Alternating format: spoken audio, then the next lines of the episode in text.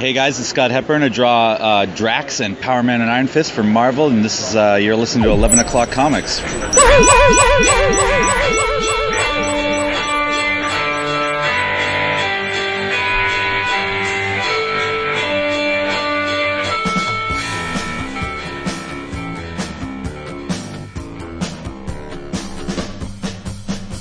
That was a sweet one. Like. I did. Well, I always like it. It's a wonderful thing. It's what you do. It is the sound of pending joy. That's what that is. It means it means there's a whole bunch of good stuff right around the corner. We all we all have our thing. Jason brings the looks, you bring the brains, and I bring the woo. Yeah, I don't know about that, my friend. I, I would switch Jason and myself. Say again. I would switch Jason and myself. I bring the looks, he brings the brains. In aggregate, he brings the brains. I'm talking about the history of, the things we talk about, and, and, and okay. how- yes, he is. I mean, come on. I mean, he's our boo. He is. He's a very, very smart man. But I think he would. He would. What? What? What? What? No, I didn't say anything. He is a very, very Okay. smart man. He knows things that I would never even help hope to know. You're right. Yes, there's there there are we all uh, between the two of you. Yes, there are there are different levels of, of things you know. Yeah, But considering this is a comic book podcast, right. there are things like you know you'd be able to talk about the duck stuff and, Right. and in great detail and and bring up things that we would be scratching our heads over because Yeah. you retained all that information and that that's where I'm saying you bring Yeah. Stuff before he was born, but he's neck and neck with me stuff after he was born. well yeah but he's also you don't you don't care how much Colossus can bench No. metal Never. he'll be able to tell you I, I seriously So, you know, do not care. yeah. I don't I don't care about many things. You, like I always say, I have a profound apathy. It is disturbing how apathetic I am. I, I like I. I guess you have to be to be an artist Uh, to a certain extent. Sure. You have to not care what anybody thinks. Do you think? And here you can ring the bell because I'll mention his name. Do you think Josh Bayer gives a shit what people think about his art? No, he's making comics he wants to make, Sure. and you have to That's to a certain extent. Yeah, he doesn't. I mean, the dude doesn't even use punctuation. right He he he rambles and it looks like he's punch drunk whenever he posts, but that's just his thing. He's punk, punk as fuck. and oh, yeah, and and and it's I obviously we're we're talking about Jason as if as if he's absent, and and he is this evening, but uh, with good reason. And, no, and you know what? we're I- not I- even out of the music yet, my friend. Wow. Yeah, it's gonna. It's not a long one, but it's a loud one. Okay, good, good, because this way I don't have to explain the whole smart. Right? Yeah, I'll explain it. Oh Lord. I'll explain it good.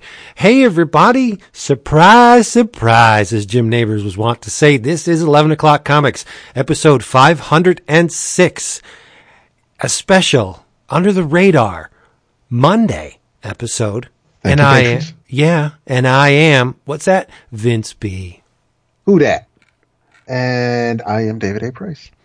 Yes, you are, and I'm Eddie Berganza. No, Oh, no, no, no you're not. he- wait, wait, wait. not. You're not Eddie Berganza. You're Jason Wood. Wait a minute. You're You're not, not- even Jason Wood because you're not here. You're not suspended. No, he's AWOL. Jason's doing stuff. He's not with us this evening, but that's okay. Dap and I are perfectly capable of driving this here bus. We're gonna do our best. Well, I'm gonna just. I'm gonna. i I'm. I'm. I'm. I'm gleaming the cube. I'm hanging out in the back while you're driving the van, and I'm like Ooh. trying to stay out of your That is muy view mirror, dangerous. so this way you can. Um, Jason is is is he's being very vigilant. He he's doing his duty. He is, um, and I I absolutely love how um his motivation is actually motivating me, and and and I greatly appreciate that. There are some because it's nice to know that things need to be done, but it's it's nice when they're getting done, and and they Sure. absolutely are. And and, and, and uh, his motivation is motivating me as well because when did you ever see me create a column in a spreadsheet? it's true.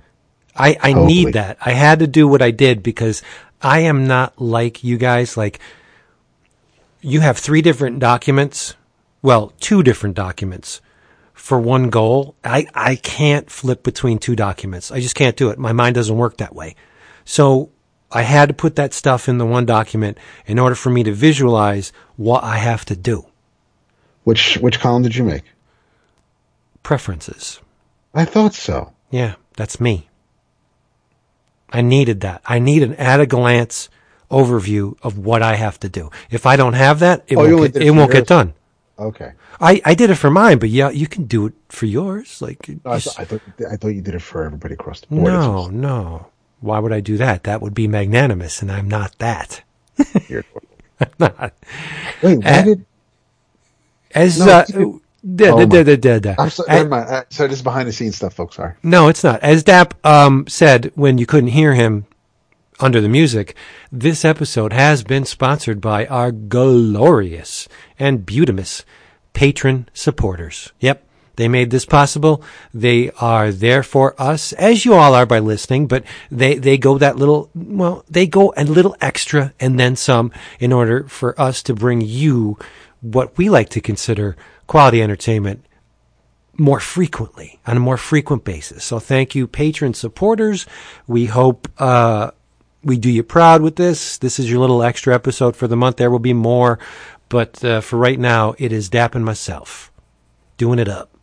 Yes, yes, we have. Uh, I think you know it, it's it's it was a nice end to a very low key, laid back weekend for me. So I uh, I wish mine was. I know, I know it was. um Yeah, I mean it was just it, it there.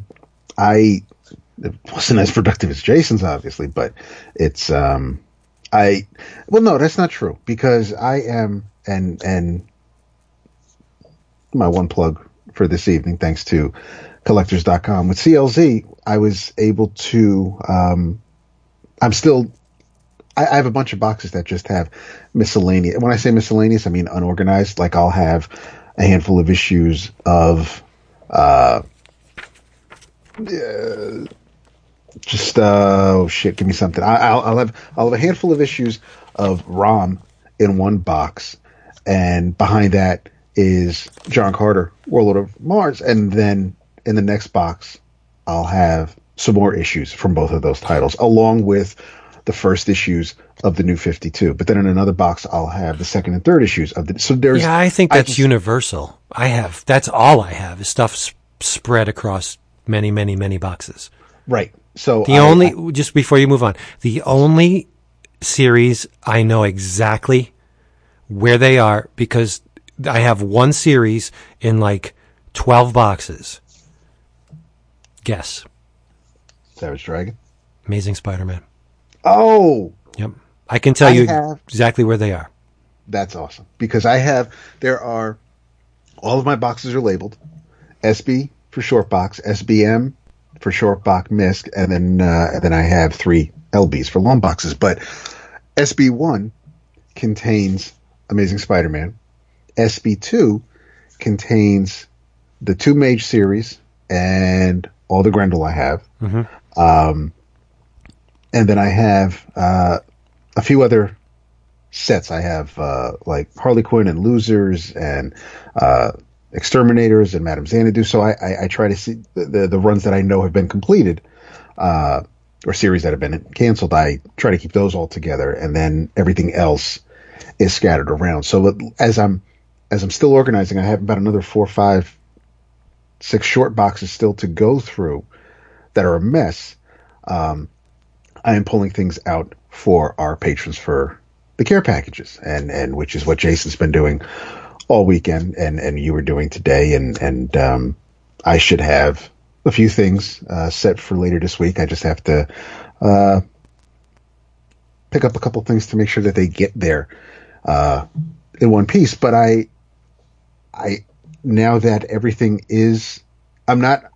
I could have taken way too much time, like I'm doing with this, and put things as as I'm finding them, and then oh okay, well here's here's another issue of um of of Web of Spider-Man. Let me go and back to the box that I saw the other issues of Web of Spider-Man in. No, I'm keeping everything the way they are, and then once the cataloging is done, then I'm going to sort by name in the in, in the database and find all the boxes where everything is. So then this way, things are uh, better organized, better collected, better. Um, it'll make it easier for me to assemble care packages in the coming months. Right. I think we're kidding ourselves by doing this. I mean, for your purposes, it's going to work, but when I go through the motions and I actually tag each book with its box, the location in which it resides, the chances of me going to that box to read that issue are slim to none. Un- ah, see. Unless it's something that we're going to bring to the show, like you say, hey, let's do Camelot 3000, which Right. I'm going to, I would slap you if you did say that. But I would, I would have to go through at least maybe eight to 10 boxes to get all the issues. And I would do that for the show. But the chances of me doing that for something that I just want to read for my own personal sake, like I said, zero chance to do that. I, I almost never pull a book out of a box once it's in the box. So I then it doesn't exist, right? Schrodinger's Well, cat. not, you're right. I may have Amazing Fantasy number 15 in one of these boxes. You never know. Um, as as as an actual example, the Fall of the Hulks event, Mm-hmm. I had that across four different short boxes. Now, see, And I'm weird. like I got Hulk that in one box. and She Hulks was in another. Right. I want to have them all in one box, and they will. By the time I'm done with this, they'll all be in one box. But I just need to get through. I need to catalog everything first. Right. And the same thing with the Infinite. I found the deluxe edition of number one in one box, and found two, three, and four, but not not consecutively. They were uh, the, the two and three had a bunch of issues of Black Panther: The Man Without Fear in between it, and then four was all the way at the end after some X Factor Forever that Dan Panosian drew. So it's like it's I don't know. I must have just picked shit up and Well, you're human. Everyone does that. But well, it's also to please my wife because listen, instead of all these piles all over the place, just put them in a fucking box, stick them along the wall, and just th- this way. And my goal was to always go through everything, and and now now I am, and I'm glad I am because I get to see like the wish list. Like that's what I did with the Madame Xanadu at at New York Comic Con. Right, I found I found the last two issues I needed to complete the run. So I love the software for that, and and um and again, I mean, I'll just keep bringing it up, but it's also going to help me make sure. And because what's going to happen is, as I as I go through everything and look for runs, look for sets, look for things to send to people, I'll just make another field so that I'll know it was sent, and then I can let you guys know who received it. So this way, if I send somebody uh, a bunch of you know old Green Lantern issues, you'll know if you get that person next time not to send them any Green Lantern issues. oh my god, Not that there was much of a fear of that. that but- is thorough. See, I, no, I don't know. Because well, over the years, how many times have we all bought the same thing? We've all because we talk about it, we collect it. Yeah, But it, but Jason double dips, you double dip on something. So if if we all send someone, you know, Shadowland. If I send someone the single issues of Shadowland, I don't, I won't because I don't have them. If I send someone single issues of that, and Jason were to send that person the trade in six months, that's that's silly. That that that's a waste of a shipment. That that's a waste of of of time. So I just I want to make sure that we we we don't want everybody to to get the same thing uh, every six months is, is basically all. But you can. Um, it's silly to talk about the software without talking about the discount. CLZ11, spell the number 11 out. CLZ E L E V E N, and you get ten dollars off, or ten pounds, or ten rupees, or whatever country you're in. You will get uh, the equivalent of ten U.S. dollars off of um, of the purchase price. If you if you purchase the desktop software, you can bundle that with the cloud version, with the iPhone or Android version. Um, but it has been extremely helpful to me. I was aware, I was made aware that the uh, that our code had expired. Uh, it is now good uh, for now until uh, February. So if you want to get on it, then uh, definitely check it out. You can go to our website. You can go to 11o'clockcomics.com and there's a, uh, there's a page on our site that gives you all the information as well as the, um, all the URLs you need, but collectors with a Z dot com will get you there. That's pretty good promo. I tried. You're good. Pretty much the only promo we got tonight. That's right. Except for the, the Butamus patrons. What are you drinking?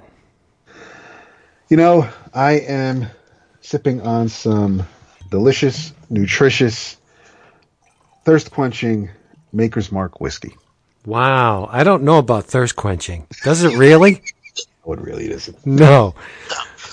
Um, well, I'm in a safe zone because I only have a quarter of this bottle left, which means last episode I drank A lot. I drank a lot of Much to the listener's delight, I must say. Yeah, I was kind of goofy last episode and happy. I that's my thing. I get happy, I love it. happier. Um, it's the Rex Goliath, giant forty-seven pound rooster, Merlot. And people have told me, I, and I, have never noticed this, that if you buy a wine with an animal on the bottle, it means it's stronger than. Is that a joke? Were they were they bullshitting me? Uh, they may have. but I don't think I've I've ever heard that. Yeah, I haven't either. Until this person told me, I'm like, what, that's a thing? They're like, oh yeah, yeah. If there's like a, a snake on the front, that's gonna kick your ass. I'm like, okay. I guess I'm looking for the wines with the animals on the bottles, but. And I said, really? Because the last stuff I drank sent me for a loop and it's got a rooster on it. And they said, there you go. See that? That's an animal. Rooster's an animal. Yes, it is. And it's a tasty animal. I like this Rex Goliath stuff. I'm going to buy it again. But I will not be getting too stupid because, like I said, I only have a quarter of the bottle left. and I'm and, and I wouldn't use the word stupid, but I'm I'm glad that Oh, the the um the tipsiness happened after uh our Bendis discussion, which also people seem to have um have enjoyed. Uh, seeing seeing people, especially on the blog, but seeing people, um, it's been mentioned on Twitter uh, because we're not the only podcast to have talked about it. Right. Well, everybody's talking about it. Right. But uh, there were a couple of tweets that um, said our our our conversation about it, our discussion about it was quite interesting, and and uh, I appreciate that. It's nice not you know just oh here's somebody else talking about Bendis and what Yeah. he's doing DC and blah blah blah. I think I, I who who I- doesn't wish him well, right? Oh, absolutely. D- Don't be a hater. I mean, Eddie you know, might not, but well, uh, I don't really think we should be concerned with what Eddie Berganza no, thinks. definitely not. No, I mean, I like I said, the respect and the admiration is there. Not one of my favorite writers. He's certainly good at what he does, but I'm I'm happy for the guy. It, it could lead to very very good things. I'm sure it will. I'm sure. Yeah, yeah. I would like to.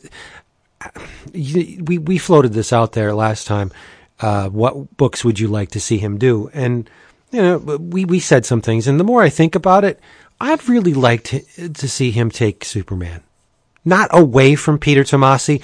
Give him his own book, because history uh, will um, will show that there has always been more than two Superman books Yes, post uh, Byrne and up. There have been three, sometimes four Superman books. The, the market will sustain more than two. And five on a fifth week event. Yes. but it's it's weird because okay, then then they can, I guess, bring back Man of Steel or Adventures of um, or make Because something it- totally new. something completely new. Yeah, why not? Not from scratch. Keep it within the current continuity. They're- Right. Yeah, but call it like, um, I, I think Man of Tomorrow was a great title for that short-lived series. Uh, it, it, certainly separ- separated it from the other books. Yeah. Uh, I don't know. I would like to see something called um, Surprise Me. You know, just take something out of the Superman mythology, or why don't we call it Last Son of Krypton or something? Or I don't know. Just differentiate it from the other books and, and just give You it to figure it out, Bendis. Bendis. Yeah, let's. Uh, he's a much more intelligent creator than than myself. Just, he'll figure it out. But I would like to see Bendis do uh, Superman. I, I the the character I'm least interested to see Bendis write is not, ironically, Batman. I think we between Daredevil and yes, the obvious comparison, although not completely true, Moon Knight. I think we all kind of have a taste of what Bendis can do with Batman, and, and obviously, you know, Daredevil is not Batman's equivalent, um, but it's it's it, it's that street level, and Yeah. and it's the closest thing we've gotten to Superman from Bendis is what Sentry, and I mean, come on. So it's Well, he was flawed. Yeah, it's- Excruciatingly it's- so. Yes, and it was, and but but Marvel doesn't need a character like that. They shouldn't have a character like that. So it was just, I mean, I never, I never liked the character of the Sentry anyway. Um, I like that he was broken from the get go. I thought that was a neat twist. That's one way to fix Superman. Break him. You know, there was that whole question of Superman's not interesting because he can do anything. He's a god and he's and he's so forthright and he's yeah, so Bird fixed that. yeah, yeah, and that's another thing I was thinking about when we um, were talking. I, I don't know what the conversation was, but we mentioned Byrne and the Superman before Byrne was obviously not the same. When we say Superman, when we bring up the character these days, we're really talking Byrne Superman. That's how strong, and I think I, I did follow through on that. Yeah. But it, it it amazes me, it shocks me that Byrne did many many great things in the comic industry, um, but I think that his transformation of Superman was probably the greatest thing. I am because you said transformation. I'm going to agree with you because all he did with Fantastic Four was just bring him back to its roots. He just followed he, what he Stan and just Jack did. continued right exactly Exactly. It's like, oh, I, I my issue 233, 236 is, is basically issue 102. So it's like Right. it was, and and that's fine. And I love his Fantastic Four, but yes, what he did because before Byrne came on, before Byrne took over the character, rebooted him, he was the same month in month out during the Silver Age. It was it didn't matter yeah it didn't matter what issue of Action Comics you picked up, what issue of DC Comics Presents you picked up, what issue of Superman you picked up. It was going to look the same. It was going to sound the same. It could be. It, it did not. The, the stories then. I remember covers. I remember like the the Neal Adams cover with him breaking out of the chains. I remember Gil Kane covers, but I couldn't tell you what actually happened in those issues because No, nothing home- ever changed. right right and that was by design Sure. yeah and, And most of you know were- don't were- were- imply that that was bad No. no that sustained the character for decades decades um, and and it was a good thing superman was the top selling superhero comic for, flagship. for a long time Yes. and then the it started to turn sour and sales started to plummet and somebody at DC says yo we got to do something and that's when they brilliantly whoever it was uh, was it Julius Schwartz that brought in Byrne who brought in Byrne some who was the editor uh, in chief at that time It may have been. I don't think Yeah. it was. I don't think it was Dick Giordano. no I, well I'm not sure but Although uh, he did ink Man of Steel. So bringing in Byrne was probably the smartest decision that DC has ever made I there are there are so many things Byrne did to ground the character, make him more relatable as much as you mm-hmm. can, but making the shield as large as he did is something I will forever oh yeah love him for. I, it it should be that large. It should be sprawled across his chest instead of that little belt buckle size thing that that Swan and Company had for years ago. That was just that was it. But it was mm-hmm. it it just it it was a and the whole thing about you know well his his his cape can actually rip. It's not indestructible and super elastic, and I the whole sciences of it, the the, the ability to, and I think, and, and I think we can, well, I will credit Byrne's time at Marvel for putting those um, theories in practice where you know before you, you realize nobody can push the moon because the inertia and your strength you'd go through it you know you can't there are just certain things you can't put your hand on the side of a planet and push it like like you could do in the silver age with superman but because of his because of what he had to do with fantastic four and because of of his approach to storytelling uh, and and the way characters are treated i think his time at marvel helped him uh, flesh out the character and, Right. and the supporting cast. And I mean, and the supporting Superman's always had a supporting cast, but they were always, you know, it's not. I, I could care less about Steve Lombard or or Morgan Edge, and it's like, you know, I mean, it's So it's like, could yeah, Lois. Lois couldn't care less about Steve Lombard either. There they are in the background again, but it's like, but but at least you know with Byrne, you get you get Maggie Sawyer, you get Turpin, you get you get. Did Hamilton show up when when Byrne was still on it, or Hell yeah. Wolfman? Okay, um, And plus, again, what Byrne did, he said, all right, that stuff that Jack created with the Newsboy Legion and Mm-hmm. the Guardian, I'm going to bring all that shit in. That was great stuff. I'm going to use, and it, and he, he was just, I don't think, I don't want to make it seem like Byrne was flawless on Superman, but he was flawless on Superman. and I, I I love that they because DC Comics Presents was canceled, that they basically just turned Action Comics into the team up book. Yeah. You had you had Byrne on Superman. Action Comics was the team up book, and I loved the hell out of it. Between Oh yeah. between him recycling that cover for like the third time when when it was Superman beating the uh, the Legion of Superheroes, Mm-hmm. or or Big Barda and the porn, or Oh, that it- was it- it- slug, slug.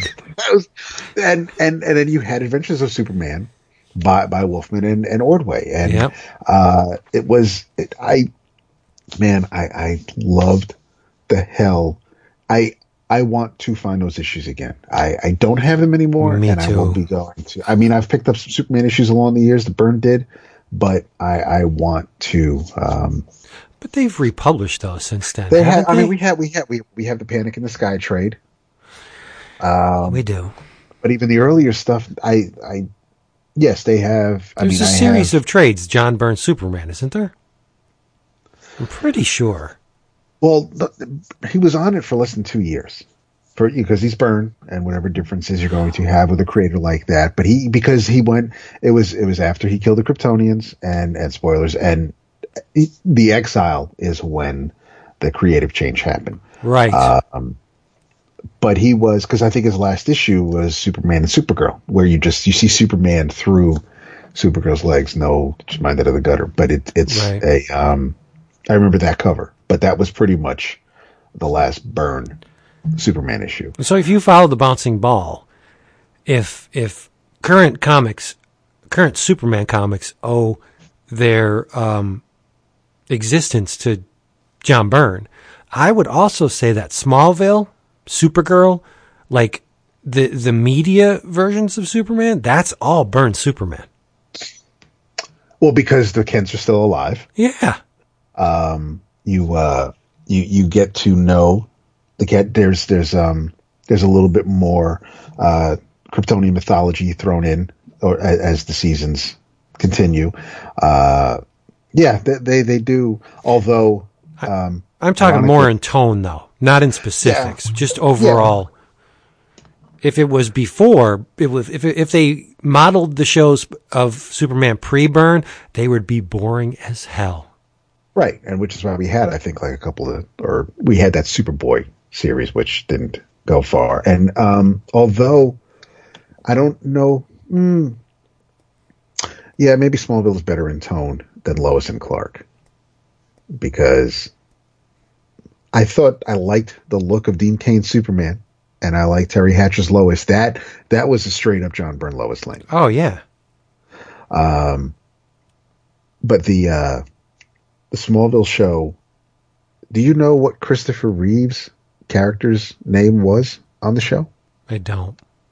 Professor Swan. Aw, Aw, isn't that nice? Did he have a barrel chest? he didn't. Well, Was it?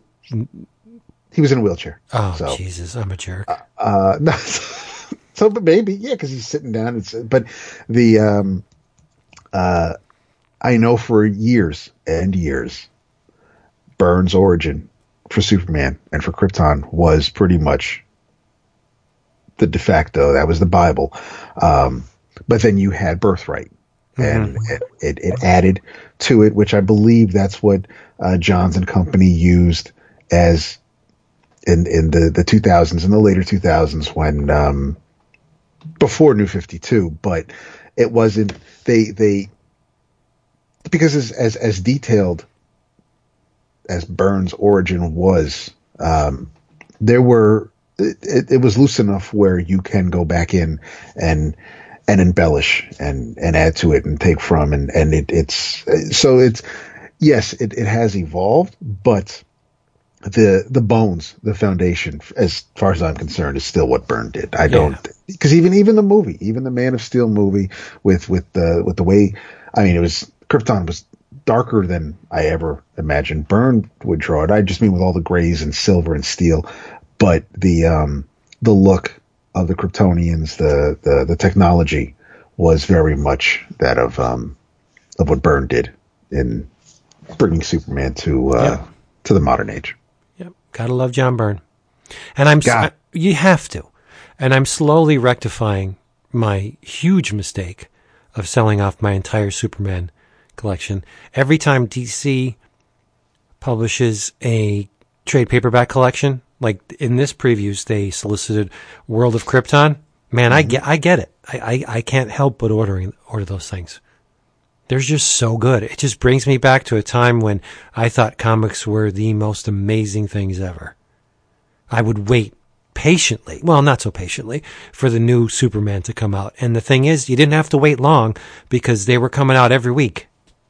And there would always be a Superman on my stack.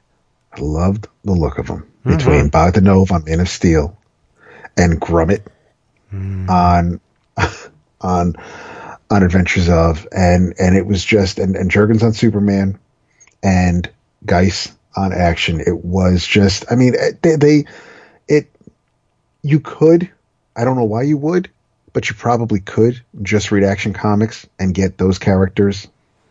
But because they were weekly and some of the plot lines would carry over, um, you'd probably be a little lost if you if you if you just waited, um, if if you waited out. Uh, and you know what? That this is. I was thinking about. I was absolutely thinking about this the other night after we were done recording, and and it's the next morning, and I'm I'm playing back the conversation we had about Bendis and and how you always say, why would you give your ideas away? It's true. but yet one of your absolute favorite, with beyond a shadow of a doubt, characters is Doomsday. Yes, They gave that character away. they did. But I'm not going to try and justify my beliefs. I, I it's, Oh, it's ridiculous. in, in the- yeah, it's like that. ridiculous in this instance. But without Superman, Doomsday doesn't work. He's just a big ugly guy. But Right. if you just had, but if, if, if Erik Larsen wanted to do something with Doomsday and then stopped doing Savage Dragon, that'd be it for Doomsday. Whereas at least now, even though Weezie and Stern and they're not writing Doomsday stories, the characters still exist. He Sure. can still be used. So you, so you still get your Doomsday, um, long after the, the, long after when the original writers stopped doing anything with the character. Right. But I mean, he was specifically designed to kill Superman. So, uh, is he a great character as far as, as far as characters go? I think so, but the, the, the rational side of me says, you know, he's just a big genetically, um, he's a, he is, he's a one note character, but he's amazing He's good at what he does. in the Superman mythology. Take him out. Uh, no, he's amazing in the DC universe. But if you ta took Doomsday out and and you know as as a basis for good character design, he's not really. They stacked the deck so much in their favor with him. He's genetically manipulated to learn from his mistakes and be indestructible, infallible, impervious, blah, blah, blah. So it's like, okay, we have this threat that Superman can't beat. It's going to kill him. That's all Doomsday was designed to do. It was kill Superman. The fact that he keeps popping up every so often fills me with joy, but I can understand people's aversion to the character when he's just this big, gigantic powerhouse that's just supposed to destroy. That's mm-hmm. that's kind of it's not fun. You know, if you want to, I mean, that's the Hulk. Right? True, and I and and and you know he kills Superman, air quotes, but it looks like he practically destroys Blue Beetle but he walks it off eventually. Well, yeah, it was a it wasn't a very well manufactured car door right? oh. Now I just have a I, I I absolutely adore Doomsday because of those Death of Superman issues. Those issues are so good. They are. And they they they hit so hard. No one ever thought that it could be possible that Superman. I mean, who believed it to be true? But the mere fact that they took Superman off the game board for a certain amount of time yeah. was unheard of at the time.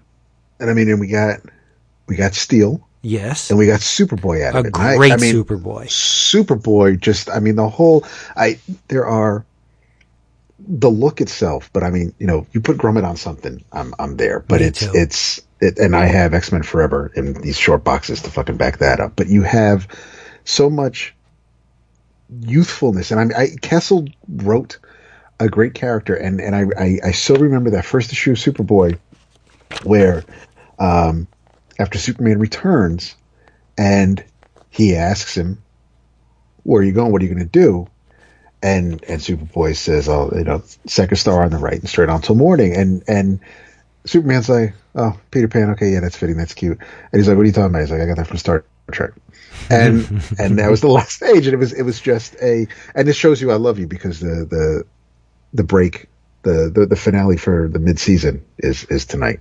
Um, oh, of Discovery. Yeah, and, and it'll be what? back in uh, it'll be back in January. Wow, how many episodes total? I maybe fifteen or sixteen. Oh, I'm so behind. Well, no, no, no. Tonight I think is number eight. Oh, okay. I'm not so far yeah. behind then. No, no, no, no. Um, but the sooner you catch up, the better, the happier I'll be. We can talk about it. But okay. Uh, um, there there was I I didn't stick with Superboy for too long because of other things that were going on, and I was kind of out of comics for a little while after it started. But uh, the I mean the Eradicator, okay, uh, and and and obviously Cyborg Superman played a huge role in, in things. But you know, you had two great characters. So yeah, Superman went away for a while, and it took me, you know, when I when I was reading it as it's happening, and I'm like, I can't. I'm I'm just I'm so in, and week in week out, and I'm reading it, and I'm loving it, and we get to the um, and we get to issue seventy five, and and as I'm watching this fight, you it, to this day, I'm I'm I'm not so much kicking myself, but I'm I just I kind of hang my head in shame because well, maybe because I was younger. It took me a good long while as I was going back and rereading it again and again to realize that it was nothing but a bunch of splash pages. well, the action because was, was huge. It was, and it and it was perfect, and it made so much sense. But I was just normally I'd be like, you know, I mean, now today we're all bitch. Oh, fucking Jared's is great with his nine panels, and I can't believe I'm only getting you know four panels from Wando on. A, and, but it's like, but here's Superman, and he's and it's it's yes, it's it's an important, it's it's an impactful issue, so it absolutely should be. But back then, I wasn't reading going well. I I, I didn't feel like I was getting gypped. I didn't feel like, but I mean, it, it, I'm looking at it years later, and I'm like, these are nothing but splash pages. Like every there's just one big ass panel per page until you get to the double page spread. But it's it's just a I was like, I, what I didn't pay attention to way back when. Right. But it was also a countdown too, because the preceding issues had two page, two panels per page. Then the one before it had three panels per page. It was, there was a countdown. I didn't catch that either. Yeah. They were pretty- slick, man. It's pretty awesome stuff. Yeah. And that's where I uh, fostered my appreciation for Jerry Ordway. Really? Yeah, he's he was amazing on those Superman books. Oh, he absolutely was. Yeah. He because he, he he gave you a little, even though even though it was current modern day Superman, he gave you that that it was it was tip of the hat to Wayne Boring. There was there, there was his his characters um, were very. I'm not gonna say chiseled. They were they they were um, It's just great drawing.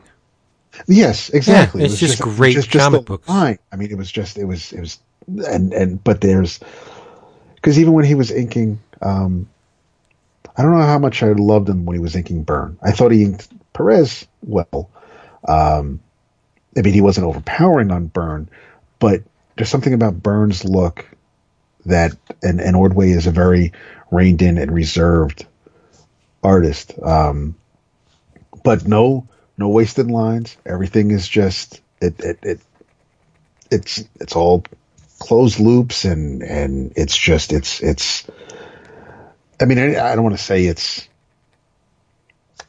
draftsman like it's just it, it but it was a it was I can tell when Ordway draws something and and I did I, I liked his Superman a lot. He certainly paid attention uh, while reading uh, Burne Hogarth's Dynamic Anatomy.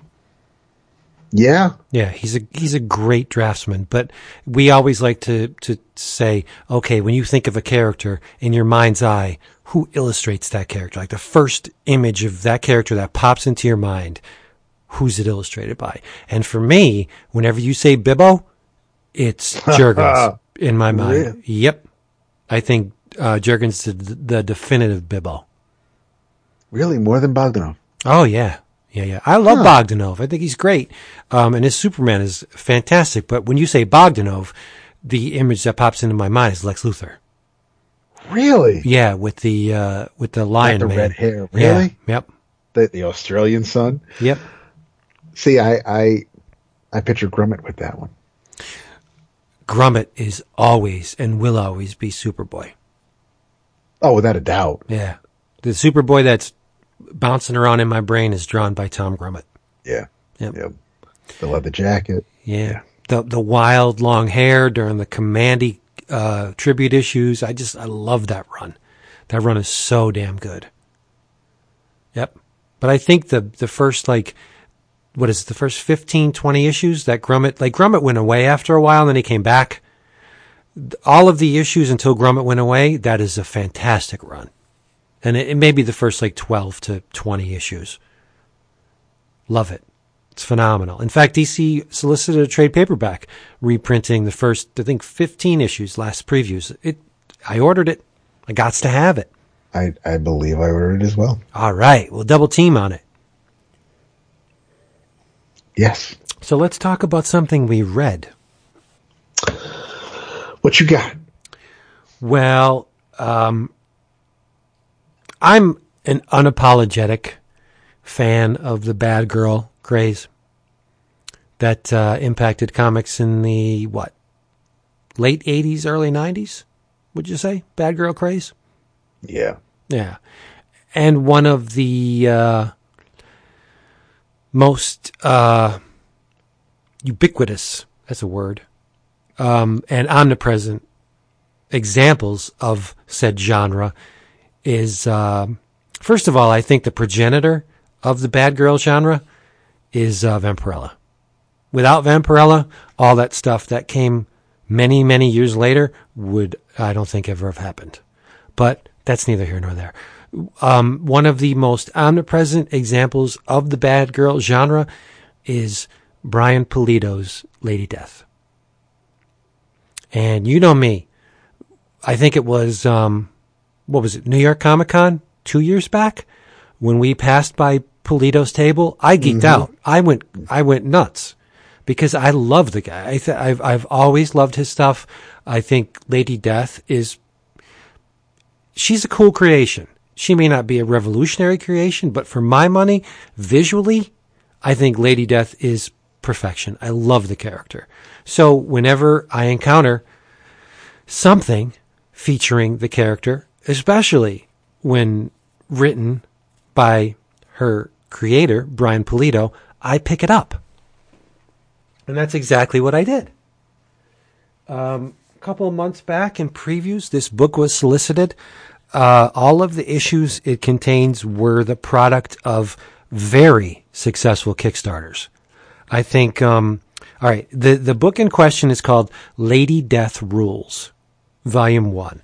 It's published by Coffin Comics, which is Brian Pulido's new uh, stomping grounds. I believe like he's the head honcho. I don't, I don't know. Don't quote me, but but uh, this is his thing.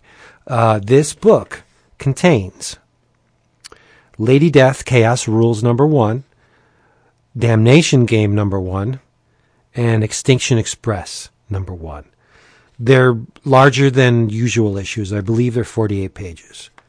And uh, under all of those things, all of those books that I did not contribute to their, their Kickstarters um, are c- collected under one cover for a paltry, I believe I paid 19.99 for this. That's the cover price, but that's not what I paid. I think this was 10 bucks at DCBS. Um, now the thing is, the the road to this current Coffin Comics incarnation has been very rocky for Pulido and Lady Death. If you remember, Chaos Comics, which is where she first appeared in the pages of Evil Ernie, Chaos Chaos Comics went uh, bankrupt in 2002. After which, um, Lady the rights to Lady Death, I believe, were sold to CrossGen. Remember? I The- think the- you're right. Yeah, the Lady Death series at CrossGen, and then CrossGen went belly up, and the rights to Lady Death went to Pulido again, or he bought them. I don't, I don't know how it worked. Uh, t- Jason could probably flesh it out better. Uh, but Pulido got his hands on the on the rights again, and he brought it to Avatar. Um, and the Boundless imprint was created especially for Lady Death. So that expired, and the um, rights went to Dynamite Entertainment with uh, Nick Barrucci, I think. And he doesn't specifically name names, but Pulido implies that his time at Dynamite was not pleasant. There's a uh, there's an, uh, uh, a comment in the beginning of this trade where uh, the uh, the Kickstarter for Lady Death Oblivion Kiss reached um, one hundred twenty six thousand dollars and change, and um, Pulido came on, did a video, and he said, you know, uh, cut to three years ago. I'm trampled upon, down and out, under the thrall of who I believe is an absolutely evil publisher and an evil human being. Now, uh, Pulido was at Dynamite. It's either Dynamite or Avatar. And I'm I thinking, think Avatar do you think Avatar? because Well, I have a bunch of Boundless Lady Death issues. Well, me too. Yeah, that's the that's the imprint that I created for the for the the character. But the boundless issues ended when? I don't know. I have them here, and I I could find out super quick. Hold on. I mean, if you could find out faster than I could. Um, the last boundless issue of Lady Death was 29, I believe. No, 25. And that was published in 29. 2013. Uh, 2013. Yes, 2013. So from 2013 to the time that this Kickstarter in 2016, that would be three years. So I, it's not Nick Barrucci. It is, in fact, someone at Avatar. So I'm glad we got to the bottom of that because I. I, I would hate to have attributed Pulido's uh, implying that this evil person was Nick Barrucci when it in fact was not. But anyway, so then um, So Put- many covers. I yeah, I love them. I love Jesus. them all. Oh God, uh, I don't love them all. Now I don't love all the Boundless covers. Um, so flash forward to 2015, 16, and Pulido is once again writing his uh, his character Lady Death, and oh man, I had a ball with this thing. The uh, I'm only I'll only go into the first issue because the first issue is the setup for everything that uh, is to follow. Obviously, um, Lady Death is released from imprisonment by a host of uh, archangels and angels. They they take her out of this gold coffin. They break the chains, and she wakes up, and she's very confused. Uh, she was in a twenty year let's just say externally induced slumber, where all of the experiences she endured during that 20 years were either the product of her own mind or implanted in her mind. She was led to believe that her mother was the big bad that she had been fighting against the whole time. Um, it's not true these were prefabricated. These were implanted in her. Um, so she wakes up. She's confused. She's scantily clad. You, you should see it. The uh, the traditional Lady Death attire is shredded beyond belief. All the the only thing covering her uh, torso is these tiny, tiny black scraps of fabric over her nipples. Everything else is in is in shreds, and even her uh, her lower extremity is just the uh, the skull, the chaos skull emblazoned um, front piece on, on her panties. Everything else is just shreds, and she's walking around, gorgeous AF as usual, and and she's greeted by this little green cross between an orc and a goblin named Brock. And Brock is her weapons master. And he said, you know, welcome back, lady. Uh, he tells her, you know, the whole thing. You've been out of it for 20 years. Um, and, and everything she has held dear in, in her entire existence is now gone. Uh, Visago, her horse, her, her wolves, nowhere to be found. Her mother, absent. And, um, uh, Brock, tells her, he says, you know, this, this new paradigm, this new status quo and into which you've been thrust is you're not going to have an easy time of it. Um, so here's what I'm going to do. I'm going to make you a new sword. And he goes and he, he, he, he brings her this, this blade and, uh, it's named Chaos. So Polito is, is looking to the past saying that Lady Death's new weapon, the weapon she wields, against all the hellborn is called chaos. So if you know your your history, it makes perfect sense. Um, but the thing that this blade can do, it's really neat. Whenever it pierces a hellborn, it doesn't kill it; it obliterates it. It sends it straight to oblivion. Just winks it out of existence. You're done.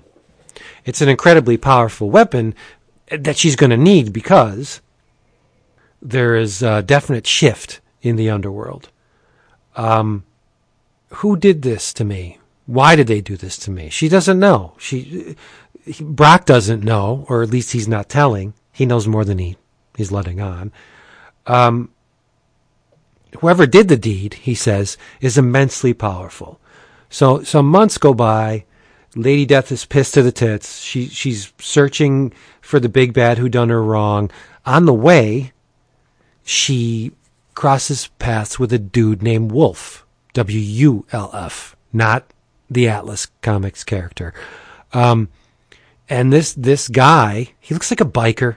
You know, he's big, uh, Roman Reigns type character, long Okay. long greasy hair. You know, the whole nine yards.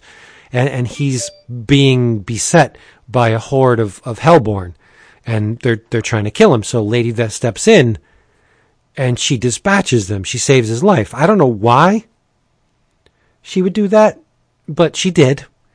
And um, this guy has been damned to eternity. What's he doing in hell? He's been damned to eternity because get this. this this made me laugh out loud. He was at the Rolling Stones infamous Altamont concert. The whole nasty business with the Hells Angels and the, the shooting and the the just the the it was a very dark concert. It was a like emotion wise, it was black. People were getting killed. It, it's just watch Gimme Shelter, and um, he was selling drugs at Altamont, and his lady friend was accosted by a rival gang. So he jumped in to save his lady friend, killed members of the rival gang, and was shot for his troubles. But because he tried to save the woman, he thought, I'm going to go to heaven. No, I guess if you break a commandment, you immediately go to hell. Because he killed, he went to hell. And he thinks, he thinks it's not fair. But the dude was selling drugs. Mm. like he's a drug dealer. Uh, right. Yes. It's that whole sense of entitlement thing. Yeah. Yeah, yeah. And and I had to laugh. Like the, the the Altamont connection is really cool to me because you know I'm a fan of the Rolling Stones. I'm a fan of the history, the whole uh, bleakness of, of that event. It was a disturbing time. It's it's it it's a a point where that '60s innocence that that the love generation died. I think on that day or or thereabouts. It, it was it was a turning point for the whole you know love power generation. But anyway. Um, Lady Death completely destroys the Hellspawn, and um, she finds something of value in him, so she keeps him around.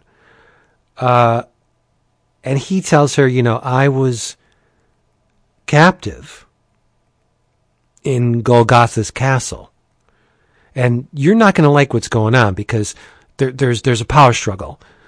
Lord Baphomet is well, he's basically hell's version of Hitler. He's preaching this gospel of purity. If you're not hellborn, if you're earthborn, or you're a free man, you're scum. And you need to be either killed or expunged. He's, he's basically hell's Hitler. Racial purity, right? Where Baphomet doesn't feel that way, or not Baphomet, uh, Golgotha doesn't feel that way. Golgotha just hates him because they, he calls him a holy roller. And so what Lady Death does, she takes Wolf back to Golgotha's castle and says, look, this guy escaped your castle. I'm going to give him back to you. Um, be my ally. You know, let's form an alliance. We'll be buddies. And so Golgotha's like, yeah, cool. This'll piss Baphomet off because he's an Earthborn. Baphomet doesn't like Earthborns. Yeah, sure. So he gives Lady Death a room. he asks her what she wants. And she says, you know, um, I, I want a partnership, and while you're at it, give me a room. So her and Wolf go back to the room, do the nasty, because Lady Death has needs. Mm-hmm. But what mm-hmm. she's really doing is she's pitting Baphomet against Golgotha. And when, when Baphomet finds out what's up, a war erupts, and Baphomet's army goes against Golgotha's army. So she she's effectively removed those two powerhouses from the board, leaving her an opportunity to go against the real dude who imprisoned her in the first place, a guy named Seance. And she, I won't spoil it in case you want to anybody out there wants to read this, I hope you really do. But um, there's other players on the board. Uh, there's double dealers behind the scenes. Lady Death eventually eliminates Seance, but at a pretty heavy cost. So that that is the first issue. That's um what did I say? Chaos Rules. And there's a page in here that's that's really strange to a person that wasn't privy to the benefits of the Kickstarter. I later found out what this is, but looking at it, um, not as someone who participated in the Kickstarter, it's a bit odd because she's on the battlefield and she's she's destroying um, hellspawns left and right, killing people, and just the sword is just hacking people to bits. And then there's a full page spread splash with Lady Death saying, Let them come for oblivion. And she's got the sword in her hand, and there are one, two, three, four, five, six, seven heads circling her. And they're they're just human beings. They're they're guys with glasses and mustaches and they're they're they're earthborns. And I'm like, mm-hmm. what significance could this possibly have in this comic? Like, I don't understand. Who are these people? It's not Brian Pulido. None of them backers. None. I'm. They were. They were Kickstarter backers. Yeah. But that's kind of cool, you know. That is cool. Yeah. And I didn't. I didn't um, go down the creative team on this book. Uh, it was written by Brian Pulido, of course. Brian Augustyn. That's on the Chaos. Wow. Yeah, it's on the Chaos Rules number one. The next two issues are written by Pulido and someone called Mike McLean. Illustrated by Dheeraj Verma. And I think this guy's pretty incredible. The uh, color art was uh, done by Sabine Rich, lettered by Marshall Dillon. I think Rich is a little too heavy on the colors because if you go to our 11o'clockcomics.com site and look at the gallery accompanying this issue, I have put pages. I need a little bit of wine. I've put, excuse me, images in there before and after. Pre colors, just a line art, and the colors. The colors are kind of dark in some spots, which is a shame because Verma has a beautiful line, especially when it comes to Lady Death. Who wouldn't? You got to be able to draw the female form if you're working on Lady Death, right? True. And he does. It is just amazing. But later issues gets even worse for Lady Death. I had to put it on mute because I coughed. Oh, okay. Um, she finds a young innocent in hell. She wants to go topside to Earth. And the only way to get there, well, the best way to get there, is through something called the Hades portal. And it's heavily guarded. It's in a place that's pretty hard to breach. And once you get in there, the only way to fire up the Hades portal to get you topside to, to Earth realm is the blood of an innocent. And this kid is off the scales on innocence. Like his blood would be worth trillions in whatever currency uh, is parlayed in hell. So Lady Death is guarding him, and the kid's a, kid's a wise ass.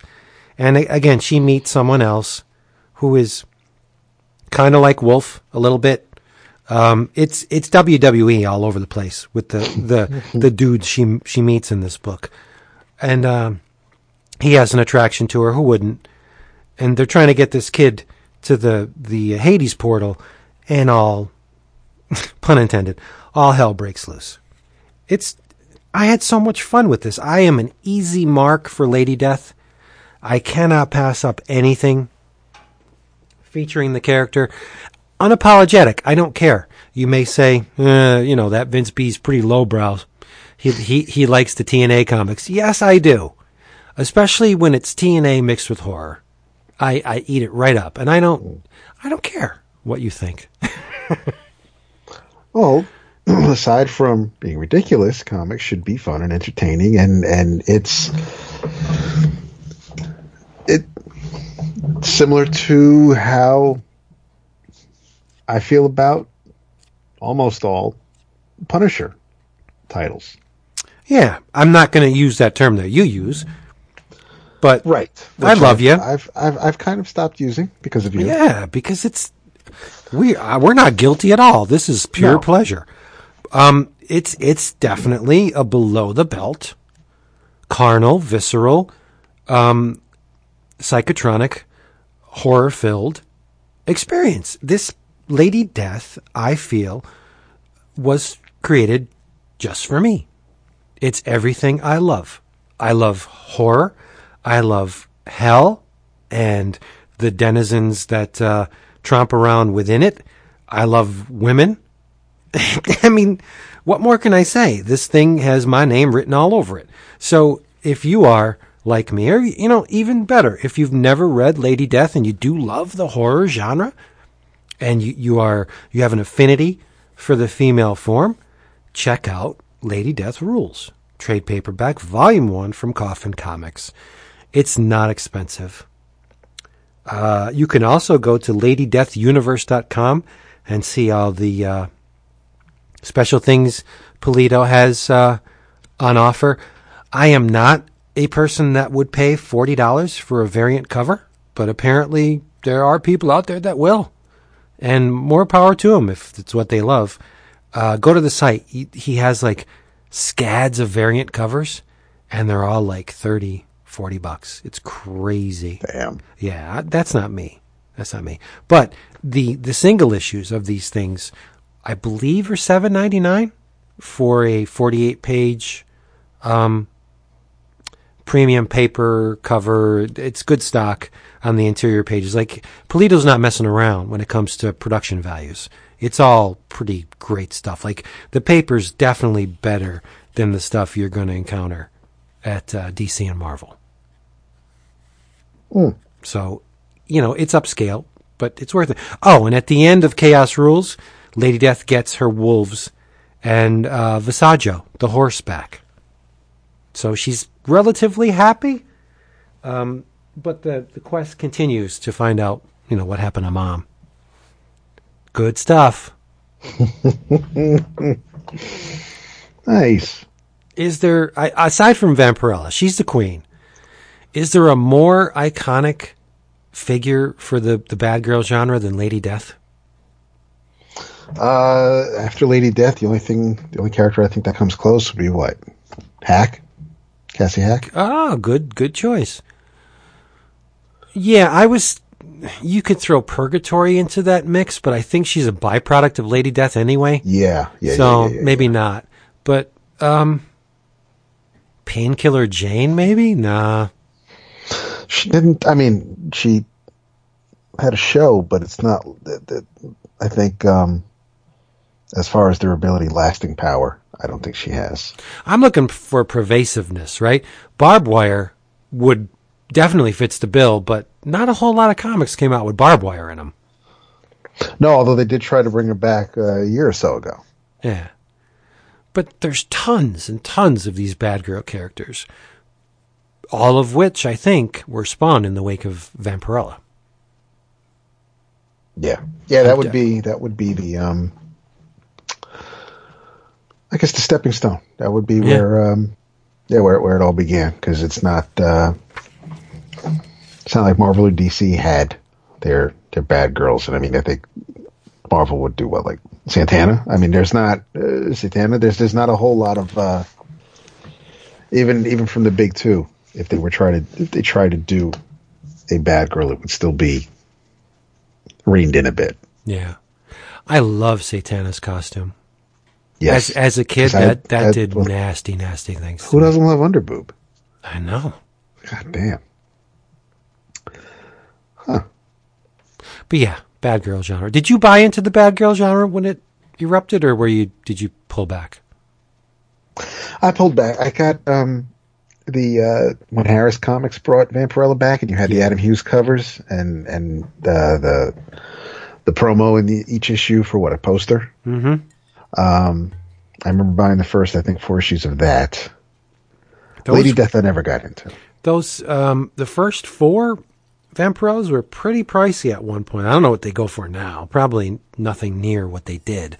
But I remember the first bunch of issues were very expensive at one time. Huh. Okay.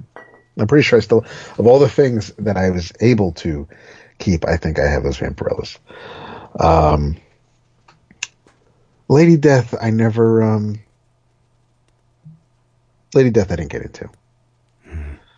Um, I know. You throw sorry. throw a platinum blonde at me, and I'm just like gobsmacked. I I I lose all. All my senses just go whoosh, right off the scale. Actually, the three issues of Imprella I have are in the second long box in the crossface. Thank you, thank you, CLC. I wanted, to, I wanted to see if I had two or three, three or four. To bring it all back, bring it all back home. And I, Oh. and you know, I as much as I love Vampirella, I didn't stick with the Harris version. I I think I lasted a little bit into the Amanda Conner run, and the Amanda Conner of the Vampirella uh, run is not the same. no, Amanda- is she all dressed up and shit? Or is that later? No, um, she had the the trademark um, impractical costume, but she also had this goofy thing with brown leather horizontal bands with spikes on them. It was like this crazy, crazy costume that didn't. It was it was like if if um, Mark Beachum designed it. Ah, you know what I mean? Like just real tight in the crotch. And it it was it was a whenever you change the trademark Vampirella impractical costume, you are destined to fail. Yeah, no. There's there's some things just you don't mess with. There's no Yeah. point. Look at this last thing where they tried to to make her semi wholesome, uh, a cross between some kind of Buffy and this. She had a ponytail and a very tasteful jacket with no cleavage at all showing. Like that's great, let's be honest, that's not what makes Vampirella Vampirella. It's it's it's the costume. It really is mm-hmm. it's you know call me superficial and sexist, but Vampirella without the costume is not Vampirella. So you're saying, oh, I guess it's just the TNA that makes this character work? Yeah, that's what I'm saying. Yeah. Yeah, I mean, at least Sam Marie tried to have a story. yeah, Since you brought up, since you brought up Mark Beachum. yeah. Oof. I like Mark Beachum, but his women have to be chafing. Like those, those. Oh, without a doubt. Yeah, it's like so up there. What is going on?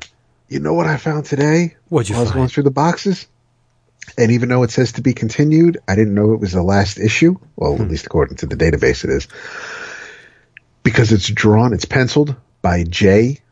Trent Pearson, Hero Alliance number seventeen from Innovation. Yeah, it's Jason Pearson.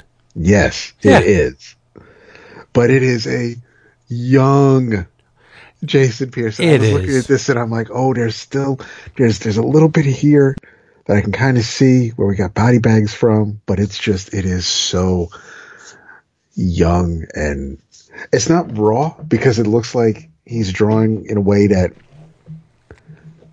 he wants to give the impression that, that he's been doing this a while or it's supposed to look like this and it's it's it's not I mean when you follow someone like like Sears and Lim and and some of the other guys who were drawing the title at the time. Um, Pearson is definitely, I think, the uh, not that Lim would have been much older, but but Lim is definitely, but Pearson is is definitely the um, the young buck one. I think Oh yeah. of people who drew Hero Alliance. Dude, you don't need to prod me into talking about Hero Alliance. I love I that know. book. I know, I know, and I I remember, I- and that's another one where if we're you know if if we're in the three for dollar boxes at a con, I'm I might I might leave with a couple just I got because the whole run. It's I I do not have the whole run anymore, and I don't I I had I had the um I had the one shot, and I Wonder I, Comics was the one shot. Yep, Yeah. with with the white cover with with with her putting the helmet on on on Victor, um, and I had some of the innovation issues, but never had a whole run. And it was just I just I liked the idea of this out of no not out of nowhere, but it was it wasn't Marvel, it wasn't DC, because back then, you know, before before the Ultraverse and before um, the uh, Gorilla Comics and everybody else who used to work or was working with Marvel and DC, and they tried to do their own stuff. Every other indie comic company were doing street level or slice of life or fantasy books. Nobody was really doing superheroes. And and here's here's Gampty who's just like, I'm gonna tell superhero stories. And it wasn't they were just they kind of dealt with things that you wouldn't see Superman or Spider Man deal with. Yep, yep. Uh Well, and- Victor and- destroyed the. The uh, well, I don't want to let the cat out of the bag, No. but like but Victor's a great character. I like Victor a lot. Yeah, I- me too. I- and you know, I mean the the the ability to you know, change his appearance so then he can be you know Vic Torrance, gym owner, and and uh, He's not hitting on me. I like this guy. I like this guy. He's, he's, so, he's so different than every other guy. And it's- Everyone else it's- hits on me. but yeah, but but of course, and every woman has nipples. And, Oh, yeah, and yeah. every- but you got like you know the the uh, sentry who just goes around breaking necks, and then you have you know, other guys who don't have any names because they're just they're, they're new at this, and and or the the the gay weightlifters and and who can throw the balls, and it's it's it's just there are you know it's like how do you how, how do you feel about wearing that outfit out in public to, to stop a robbery. It's like, no, I wasn't trying to stop a robbery. And, and, or the, the twins and they were just, Twins are just weird. They're strange. they're just weird. Yeah, they and are. And I mean, it's, it's almost, it's not information overload, but there's just so much going on. You're trying to keep track Yep. of who everybody is and and and and so you're I like that you weren't just in on the ground level. You you're you're trying to make sense of it as it's happening. Right. And and there's that one story, the the, the one issue where you know homeboy tried to stop a mugging or, or the carjacking and it's just like it's like the day I died. It was just they're just strange Yep. stories and and I it did not you know it it didn't last and I think uh they all had some I was going to say great art but I don't think you really say great but they were just they were I I liked- Serviceable art. oh yeah absolutely Yeah, I mean yeah. you, you could tell who everybody was and it, it, it moved the story along but there's At just the time, though, with the with the black and white explosion and the glut of all those books that just flooded into comic shops, Hero Alliance was close to the top as, in terms of professionalism. yeah yeah the production quality was there the, Yeah, uh, yeah. and the stories i mean the stories were were heavier than than Right. most and then yeah and then eventually you would get comics greatest world and other things like that but i mean as far as if you wanted superheroes back then it was just marvel and dc and Right. and the fact that wonder and then innovation or just just Campty was trying to tell superhero stories. Uh, because i mean aside from that there was also justice machine. And and justice i i Gustovich, I like Mike Gustovich, and and I I have a bunch. I've had a bunch of Justice Machine issues throughout their various incarnations over the years, uh, but that's another one where, you know, um, Demon is is a drug addict, and and uh, and, and there's the whole, you know, that's another one though where you have some slightly adult situations as far as people hitting on whom and who's whose daughter, and and there's just uh, there's everybody's got got baggage and drama and and it was as as heavy as the subject matter may have been it was a nice diversion or break from big two superheroes Yeah.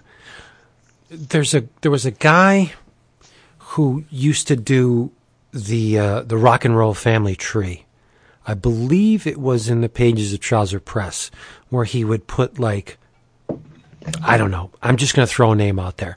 Like Paul McCartney and then it would go into, you know, the Beatles and then it would go into all the groups that spawned off the Beatles and then all the groups that spawned off the groups that spawned the Beatles.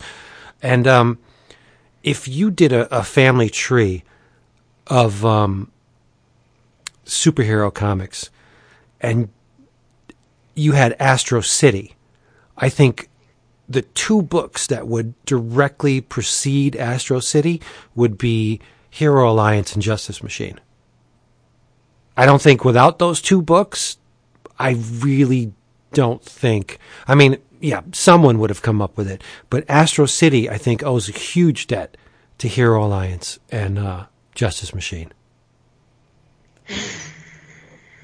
I am tempted to agree with you Wow. because I I, I definitely get the Hero Alliance, uh, but because I haven't read every issue of Astro City, I know that there have been some characters that uh, would probably have the issues, emotional issues, dependency issues that some of the characters from Justice yeah, well, I'm talking more about the slice of life stories, as the reality yeah. stories, the the, Yeah. the the you know this is how it really is type things that we did see in Justice Machine and, and Hero Alliance. The next it book on that chain I could think of is is Astro City.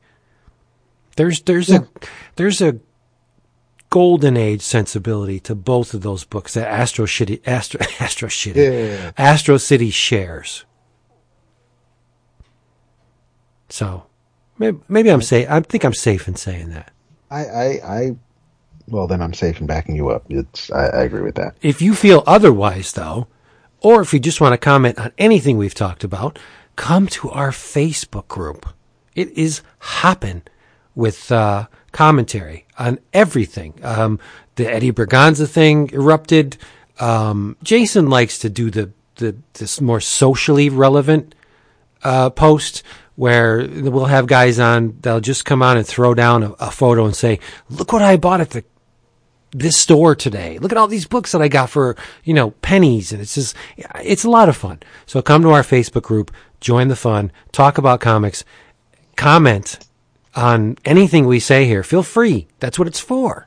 But anyway, let's, let's talk more about comics. What did you read? Uh, I read, um, a little something called, uh, just first issue of a six issue miniseries. This is Black Lightning Cold Dead Hands, number one of six. Uh, Black Lightning is going to be a mid-season replacement show on the CW, probably starting in uh, January, February. Um, this particular issue is written by Tony Isabella. Your art is by Clayton Henry, and uh, colors by Pete Pandasis. Pand, I'm sorry, Pete Pantazis. T A Z I S.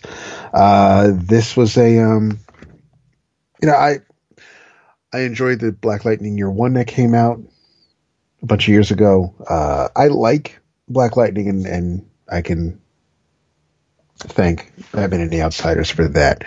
Uh, since Batman and the Outsiders, I had gone back and read some of the older Black Lightning issues uh, from the short series, but the um, but I've liked Jefferson Pierce since as a kid reading Batman and the Outsiders. The uh, the the um, the character has now um, changed somewhat in that he uh, he's come back home and uh, he he is now a um, he's still a teacher. He just um, he's came back home after uh, after his father died.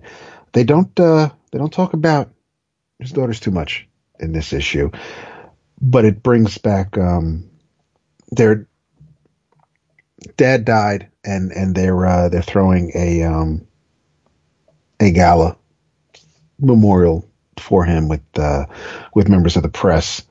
And uh, they it's it's I thought it was a pretty cool setup issue. But what's interesting is that um, they uh, they I guess they they tweaked the Tobias Whale uh, identity because this um this old woman shows up and she uh she's yelling at this rather hulking gentleman who's her brother. And uh she says um where's your nephew? Where's my son? And he says your idiot son is dead. He appropriated my tobias whale identity for his half-ass criminal ventures because he was family i killed him myself Because I spent decades building my brand, I am feared around the world and unknown to most of it. I am a ghost, a terrifying ghost. This has made me powerful and wealthy. Your son was an embarrassment. Wow, what a dick. So she says, so she starts wigging out. You and your shadow figure crap. You think you can get away with anything. She but you're not says that? Yes. Tony. Oh, I love Tony I love Tony Isabel. He's, you're not getting away with this. We grew up together. I know all about you, and I'm going to make sure the cops and everyone else knows about you too. You killed my child. You killed my, and he picks up this huge ass, heavy model ship. Where does he get this model ship? He's, it's, it's next to the, um, it's, it's on the desk in his office. Oh, okay. because he's got the whole Jason would love his office. There's there there's whales in the background. He's got dolphins for bookends. Uh, he uh, and and he throws it at her and in the face. Ooh. And then uh, his assistant, this blonde haired woman who's quite fetching. Clayton can draw the ladies. That's true. That is very true. uh, she says, "I'll uh, I'll call Queequeg to tidy this up." Where's Jason when you need him? exactly right. I should save this for next week. Uh, I'll also um, have someone use your sister's return ticket to settle her affairs as uh, quietly as possible. And um, so Tobias is uh, he's he's running the underworld again. He set up some uh, some some street toughs with uh, with weapons. They call themselves the Weathermen because one blasts ice, one blasts heat. Uh, but Black Panther is using um, Black Panther, Jesus, Black Lightning. Wow. Freudian Right? slip there, huh? Holy crap! Black Lightning uses um, he's he's able to fly somewhat by using um, uh, Electromagnetics? Exactly. Nice.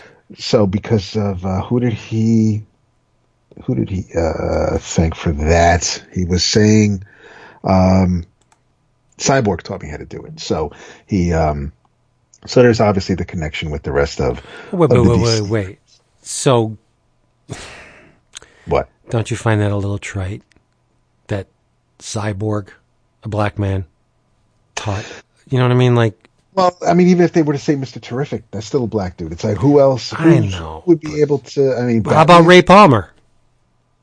Is Ray Palmer around? Have we seen him since the rebirth? Since since the I, DC I universe? don't know. I'm just saying. I just think it's it's a little it's a little like in the club but- to say but you know like Cyborg- hey Cyborg is also in the Justice League movie. and yeah trying- right. Um, that's Listen, probably more I'm towards I'm the not- point like why they did that. Yeah. Trust me, I am. I am not fine with Cyborg being the Justice League, and it's not because I don't think he doesn't deserve it. It's because Cyborg is 18 Titan. Cyborg is he's not his.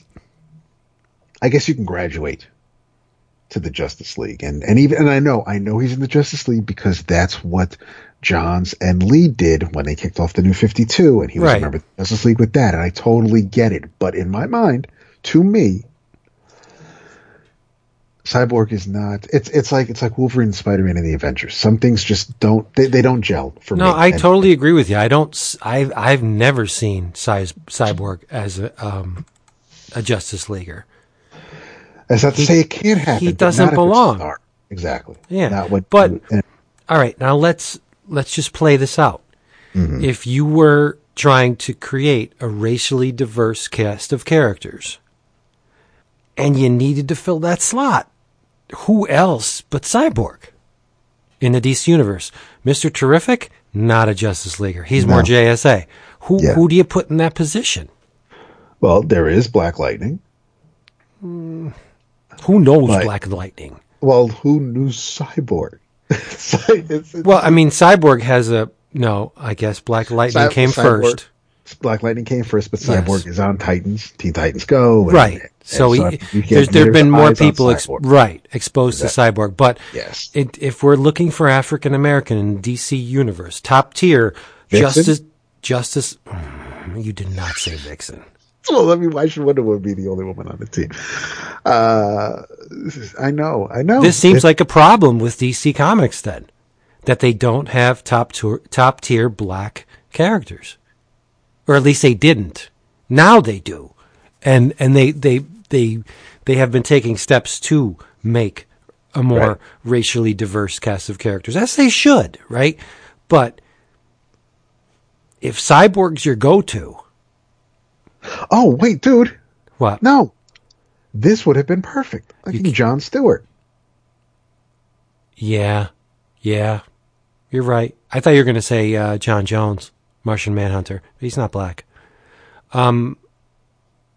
Yeah, but yeah, yeah. John. St- Well, right. John Stewart would be perfect because then Yeah. you'd pull in the Green Lantern franchise. right. Duh. Why had? Why did they not do that? And John Stewart has been in the Justice League, Yeah, and, and is he worthy I mean, of the and Justice League. and he's i'm sure he's who if, if people grew up watching uh justice league unlimited and the justice league cartoon from the Timmverse then that would be i mean that's that's their green lantern Mm-hmm. just like your green lantern you know can be guy it's just it's one of those things It's where not really. i know i know but it's it's there, there are some some people who just like some are just it's kyle you know it's like that's who was green lantern when i started reading comics and you know i'm you like sorry the crab so- mask? What am I going to say? You know, right so, whatever. the the the um but no john john stewart would be but maybe they're aside from the justice league comic paving the way for giving them an excuse to use these particular characters um they might want to distance themselves a little while longer from the mess that was the green lantern movie from a bunch of years ago so can't really fault them for that um yeah. but that doesn't stop him from using Batman, and we just had three Batman movies. So, you know, it's, it, you can't really. It's it's like we, we we trust you're intelligent enough to know that this isn't the same Batman, but we want to make sure the stink of the Green Lantern movie doesn't interfere with what we're trying to do, which is the sleep. Don't I? It's like the it's, stink of the Green Lantern movie. it's, it's, it's a pretty bad movie, bro. Oh, Uh, I agree. It, it's not a great movie. nothing great about it. The uh, so as far as Black Lightning is concerned, um, the uh,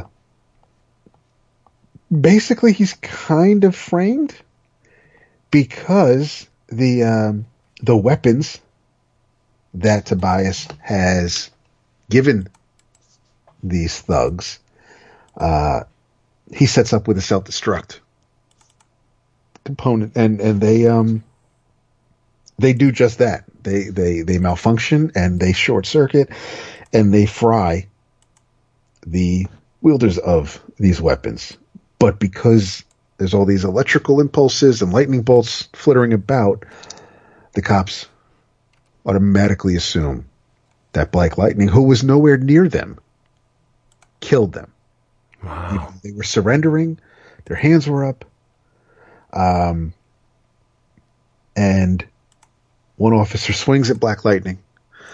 Black Lightning does have a Jefferson Pierce because she knows he's Black Lightning. Has a friend on the force because they grew up together. Um, so uh, she goes, "Listen, you got to get out of here. Just you know, make it look good, but not too good. So you know, it can still." So he has to kind of like you know knock her down.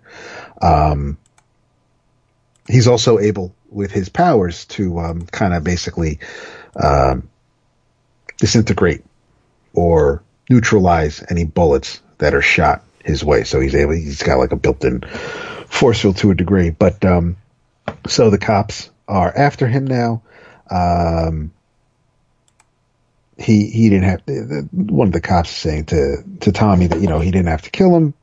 Uh, she says Tommy says, "Don't worry, Casey, we'll get him." But right now we have to keep the civilians from going nuts. And then we, as Black Lightning is running down the alley, we cut to Tobias Whale looking down along his city, saying, "I wonder how they like their new superhero now." And um, How you yes, like it- me now? Exactly. So I, I mean, it looks absolutely fantastic. If um, No, it's a real good looking issue. yeah, I, I, I kind of, um, I'm bummed. I don't know if, if Henry had any of these pages at his table at New York Comic Con. Um, but I, I, uh, when we get to the end of the series, I, uh, I will be on the lookout for his pages. Um, And just because I love you, I did add the page of the ship smacking The Lady in the Face. Oh, Uh, irk. And many That's others. just like Yeah. good. I mean, it's a uh, no, it's it's, and she's mad too. She is like, he, She's all grizzled and shit. She's her hair's all over the place. It no, it's a great looking issue. Um, I I'm thinking of reading this. It looks fantastic. yeah, I, I, I like. There's not. I mean, it's it's not it's not super meaty, but it's it's a decent setup issue where you know, listen, if if if you know Black Lightning, if you're familiar with him, then you know that's all fine and dandy. You're, you're not going to get a whole lot new, but um, it's. I think it's just kind of reestablishing. Um, I'm going to go back. I'm going to see if I can find some of the um, the old issues that Isabella and Von Eeden did, and uh, oh, those are good. see see if these characters, uh, see see if Tommy is in it. See if um, because Tony is a co-creator, and and you know I'm sure he's he he wouldn't really just bring out new characters. I, I think he would use what uh, what he knows what and what came before and what he wrote before. So uh, I would not be surprised if some of the names mentioned in this issue uh, appeared in the original series many many moons ago. I like Tony's work. I do too, and I know that there was. Uh, I think I think it was in back issue or something. We were talking about an interview, and and I think it may have been specific about Spider Man, but uh, Tony had answered it, and we just kind of shook our heads because it's like that's that's not it. It's like love you, Tony, but it was just one of those things where I don't know if that's really the. It, was a weird answer, and it was just it was a total shake my head kind of moment because normally anything Tony wants to read about, write about, or talk about, you know, I'm I'm I'm there, and I don't, I I know, especially with champions, because Tony wrote the champion. I I know Tony is familiar with Marvel characters, but I don't really associate him with too many Marvel characters. Hmm. Tony did the the law is a ass. No, no, no, no, Who no. did that? That's uh, uh, Oh, Tony's column was called Oh So, wasn't it? no. Oso was the letters column. Tony's column was Tony's tips. Tony's tips. What the hell am I thinking about? Who did the law is a ass? That is, it's not Bob Ingersoll, but it's um because I, I I follow him. Son of a bitch. Uh, it was. Oh come on, really? Hold on. What are you dying? Your internet's chugging down. Buyer's Guide? Ba, ba, ba, ba, ba. Robert Ingersoll. It was. I knew it. Ingersoll, yes, yes, yes. Ingersoll. You know, that's one thing. I th- whoever Ziff Davis or whoever owns the the publishing rights to those old CBG issues, why are they not collecting that stuff? They only collect certain things, like they collect Peter's, but I digress columns. Hmm. And I believe, Which which are read in a whole different light these days.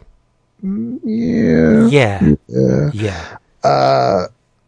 but I think uh, I think Tony has, if he he may have because he has a, he has a blog, he may have uh, reprinted some of his articles, his columns on on his site. Um, I want facsimiles though. I want it to look, aside from being printed on newsprint, I want it hmm. to look like the old CBGs exactly looked. Just take the old ones and if I'm I'm sure they have them scanned already, oh, scan them and just publish that. I'm okay with brown paper because that's how I remember it being. I remember getting CBG and it was like in three sections, like a Sunday newspaper. Yeah, yeah, yeah, yeah. I used to love when that thing came. And then when they went to like a a traditional stapled, you know, newspaper magazine, like- like it a National Enquirer, yeah, yeah, yeah. It, it lost it for me. But the nail in the coffin was the straight up magazine. Yeah, the price guide. Why are you doing a price guide? yeah. Nobody cares. You don't need a price guide in comics buyer's guide. Talk This- about the comics. It's This like- is not Wizard, just- but it was just page filler. It was page filler at that point, right? and and Ahern's comic strip. I love Buzz. There was just so much. There was there was a lot of um. Yeah, man. I For me, it was the ads. I would pour Ah. through CBG. love the ads. There's one ad that cracked me the hell up because he wanted ten dollars, and he would tell you which recent Valiant comic was the one to get because it was the it was an issue of Shadow Man when first appearance of Master Darque. Yep. And he's like, he's like, this is, he says, I will, I will tell you which, issue you need to get to get in on the, uh, the ground floor of the next big Valiant event or the only Valiant event. But I was like, holy shit. Desperate much. Serious? And I bet you there were more than a few people that sent that ten dollars in. I bet. God Thank damn. you, Wizard. Oh, don't get me started now. I'm not going down that lane. But uh, uh, as we wind up to uh, in your travels, do you want to hear about our November book of the month? I do. What it is. You do. Well, the polls closed on Friday. We had 91 votes out of uh, 157 eligible voters. So thank you, everybody. Um, we had. I'm not going to go from first place to the last place to first place because I don't. Uh, well, can I? Can I? Should I? I will.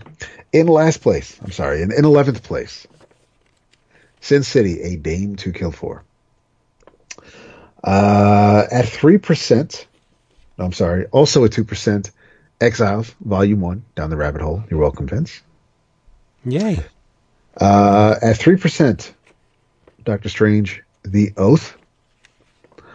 Also 3%, JLA Earth 2. I am going to reread that again one of these days, people. I'm telling you. And I would like it if everybody read it along with me. The four percenters is Batman Venom. Then the rest are Annihilation at 11%, Astro City, Life in the Big City at 8%, Identity Crisis at 9%, Superman Red Sun at 20%, X Men The New Teen Titans at 11% of the votes, and your winner that we will discuss the end of November. It's looking like maybe November 30th, actually, the last day of the month. Thor Volume 1. Oh, thank you, baby Jesus. Walt Simonson. Thank you. I've been meaning. I, I so want to. I want to read that run over so bad. Thank you, Patreons.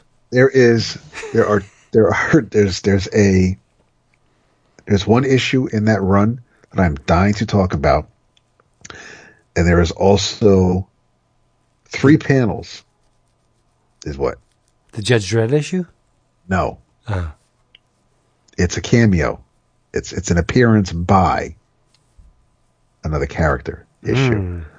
Um, but there is one issue where there are three panels, I believe, on the second page. They're blank white panels, and it says to watch this space next month to find out what happened here. And I was pissed because the next month there were not three exact shaped panels on that same page. And I was like, what? So it was just, Walt's still telling the story, but I was just like, I was so expecting, like, I like, where, where are these three panels? Why aren't they on the, why, why, I waited, I waited to find out what, it's like, you son of a bitch. So it was, but it, it's such, man, I, I can't help you out there, brother. I know. I know. I I talked about um, the the uh, I talked about an issue on Marvel Noise many many many many years ago, um, and it was it's it's so much. There's so much good in that run. It looks great. It was the whole. I mean, we'll get into it obviously, but you know, Sigurd Jarlson. I mean, it's like no more Donald Blake, and and it was just it's if it's like Walt was just made to tell that story. Oh, for real. It's like there's just I, I mean, I think Beta Ray Bill is the least of the the gold that came out of that run. I love Beta Ray Bill. Yeah, yeah, and, yeah. and the whole you know when you think about everything shake up else, was great, but there's a lot of cool stuff in that Thor run. Really is. And it Malekith, I love Malekith too. Yes, Yep. prick. Well, yeah, he is an elf, isn't he? He's an elf, right? Yes. Yeah. Yep, yep. That he's the elves are dicks. Well, Legolas isn't really. Ah, he can be, brother. He can be, yes. yeah, he's got it in him to be a real dick. especially he's a dick to Gimli. Yeah, yeah. But uh, speaking of uh, moving pictures, I finally got around to finishing Stranger Things season two. Ah, very nice. very nice. Yes, yes. What did you think overall? I I loved it. I um I think that uh it totally built on what came before hmm and smartly. And it wasn't um Dustin pissed me off. Why? Uh why? yeah. Why? For D'Artagnan. For lying to his bros. Dude, he's for a not kid. for I know, I know, but that's that's still it's like, you know, it's I know he's a kid. I know he's a kid, but uh, I I thought Bob was great. I thought the uh, Poor Bob. Poor fucking Bob. Bob's never the hero. Hop in the Bobmobile. the Radio Shack. It, Did you but did you watch the um uh the equivalent of talking? Oh, Beyond Stranger Things. Yeah, yeah. Well, I won't. There's one part where they said when they realized that Sean Astin had sent them in a demo tape and that you know he was the guy that was going to be Bob, they broadened the role. It- Nice. The role of Bob was not as big as we saw it until Sean Astin was was picked for the role. That's fantastic. Yeah, I love yeah. it. Um, I thought yeah, Hopper was great. Steve was great. Uh, I, I I feel bad for Will because I mean, like for most of the season, again, he's like he's he's he's either laid up in bed and and not doing a whole lot. Uh, It's because he has a I- bad haircut. What He has a horrible haircut. he does, Joyce Joyce should be slapped for allowing her son to walk around with a probably has a haircut like Floby. the uh, a they- Floby. I- Shit. I love the growth on on Eleven's story. I was I was kind of bummed when we had to wait so long because this the season, the series, the second season opens with a character that we don't see again for quite a few episodes. And and that's fine because I because you're binging the show, but I I, I trust I trust the Duffer Brothers, and and and I have no, I just because we don't see the character again by the end of the first episode, it didn't bother me because of the way everything else is progressing. Wh- Who does it open with? I forgot. It opens with eight Oh, okay. bank rob, Yeah. and then we get a glimpse of her ability, and uh, and we don't see them again until like chapter seven. And this is, and and I I I appreciate chapter seven. I think chapter seven was absolutely needed because Eleven's going on her own journey and she's got to figure things out. So seven allowed that story to be told, and and it was complete, and that it didn't. Um, there was no distractions with the rest of what was going on in in the town. So Eleven and her sister can finally do it. That story can be can be told, and that's great. But it totally feels like we got nine episodes only because they had to do chapter seven, and and had they didn't, had they not do that episode, we would have got another eight, and it would have been fine. And even even though I know we praised their eight episode season last year, whereas you know things can get a little long in the tooth when Marvel has their 13 episode seasons. Uh, even though we got nine episodes in Stranger Things season two, it didn't feel drawn out. It didn't feel like No, it it lagged. It just it was it was tight. It moved along. Um, I think episode seven was crucial to the story. It, it totally was. yeah, because if without episode seven, you you have eleven, who's in a sense being held back by Hopper for for for just cause. I mean, he doesn't want bad things to happen to her, so he's sequestering her. He's pulling her out of the world. Um, she's bored. She's got the Gregg Allman Ramblin' Man thing going on. She's got to go out and see the world. He's, and so she does. And without episode seven, she would have never realized that her home is not, she was where she should have been all along. Right. Albeit he could have been a bit more lenient. He could have brought Mike to the cabin just to at least placate her in a sense where, you know, give her the thing that she is longing for. Cause it's Mike. I mean, she doesn't, it's not so much seeing the world. She has no idea what the world is like. Right. She wants Mike. And, and I'm not being dirty. She, she wants her friend.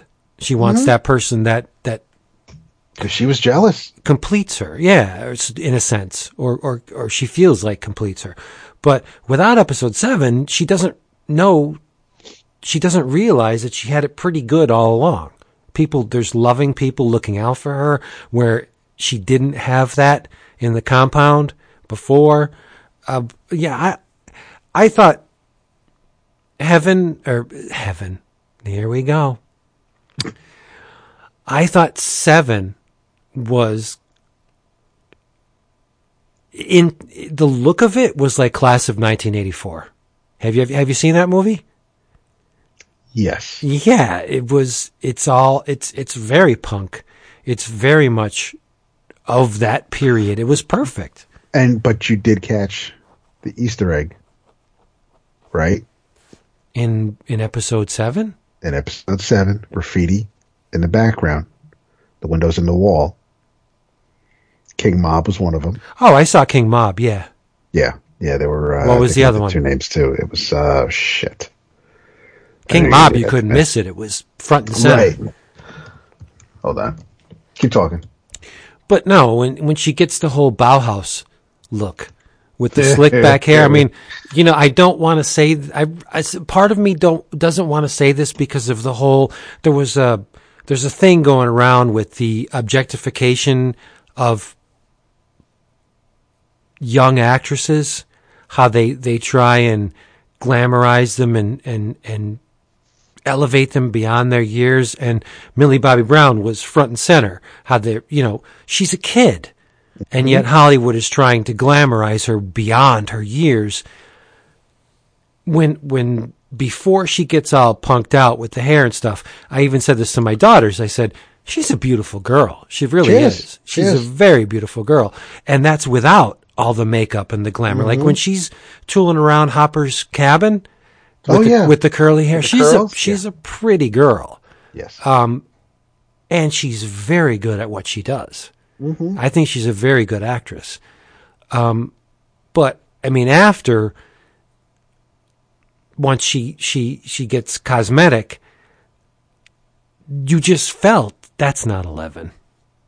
That's really not. I mean, she's she's she's acting all grown up, and she's she's really not. Um, she's she's playing the game, but it's it's when she that last episode when she walks into the the snowball, and her and Mike dance like. My daughter Nina watched it with us, and she had seen season one, and yeah, she thought it was okay when that happened, she's like, "Oh my god, I just can't. I just can't." And and and you know, when they kissed, I think the last episode is one of or episode 9 is is so fulfilling and it's based it's it's all based on the entirety of what came before. Like the the writing on this series is so smart. There's yeah. a there's a point where I was extremely happy that Nancy and Jonathan realized that they should be together. And when Nancy was starting to have second thoughts and looking at Steve, like what did I do? She redeems herself, in my eyes anyway. I mean, she's a teenage girl. Mm-hmm. The the hormones are popping all over the place. The the uncertainty is there. She doesn't know what she's going to do with her life. You know, the whole school thing. Like, there's a lot of questions to being a teenage girl. Uncertainties is what I should say. When she goes up to Dustin at the snowball and asks him to dance, Yes. I'm like, oh my God. Like, Yeah. can this get any friggin' better? And the fact that girls his age are looking at this upperclassman dancing with Dustin, like, what does she see in this? This, mm-hmm. this dweeb, like that was the perfect move for her. And I know this is so far removed from the, the big narrative. Like these are just little character bits that they added on to the end, but they're so fulfilling. Like there's a point when in the show when I disliked Nancy because I thought she was stepping out on my man Jonathan. I, I think Jonathan's great. Yes. And but I, I disliked Steve in season one. I liked Steve in season oh, two. Oh, Steve was great. Season Yeah, he he. I think he mature. That's that's one word that I can say about the entire season two. It's a more mature offering than season one. Meaning, you could you could tell that the the writers are very comfortable with these characters now. They know the characters.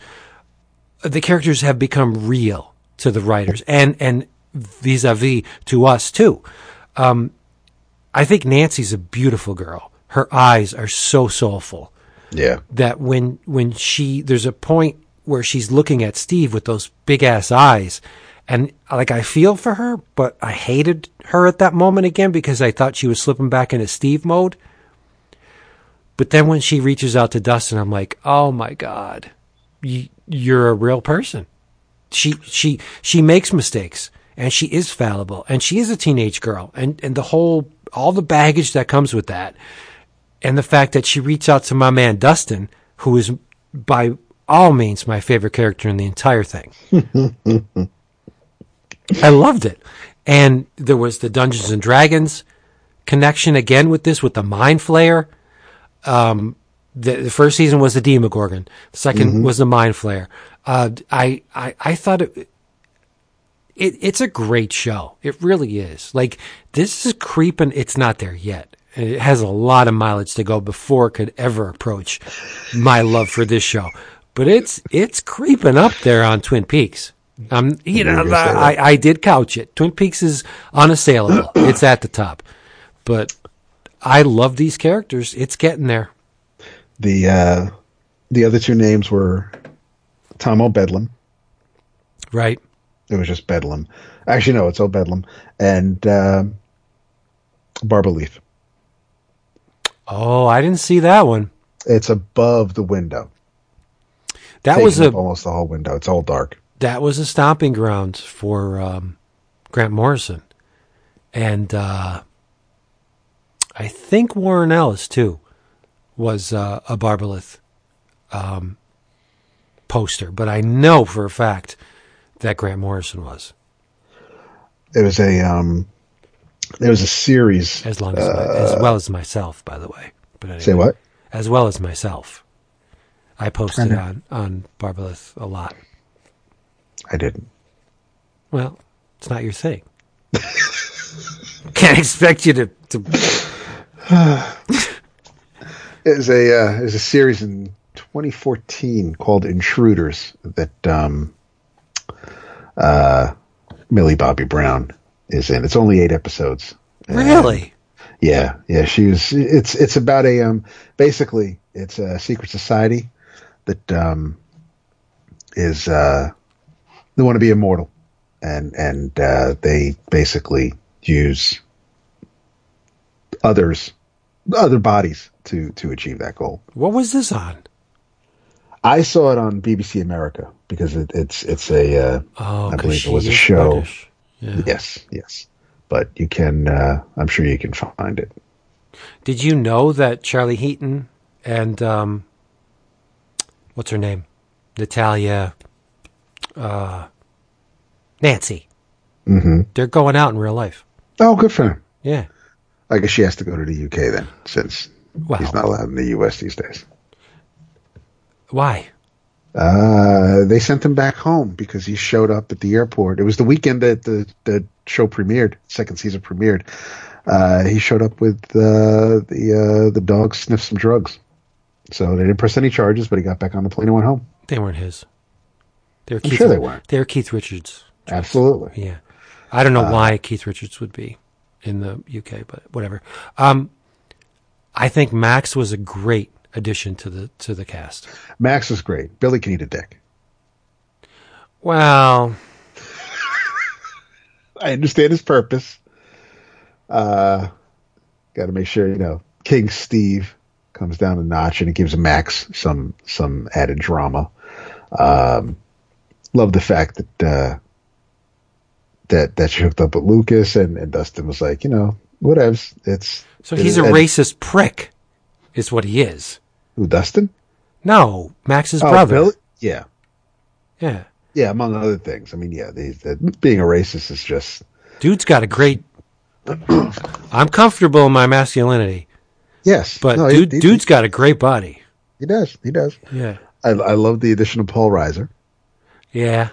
uh, and and fucking, I what was cool is that they didn't have to do it every episode, but when you see him again for the first time this season, you don't see Matthew Modine's name until the end of the episode. Right. I thought that was nice. Yes, absolutely, because everybody else's name is at the start, so this way you know what to expect. I kind of hate that when when shows do that. Yeah, When when shows will, will say, "Oh, and special guest, special Yeah. guest," and you know this character's popping back up. Like, why are you doing that? So even if even if the show's only got like ten minutes left before it's over, Right. you haven't seen them yet, You're well, expecting it. be- It's like tracking a package. That you know when it's coming. right?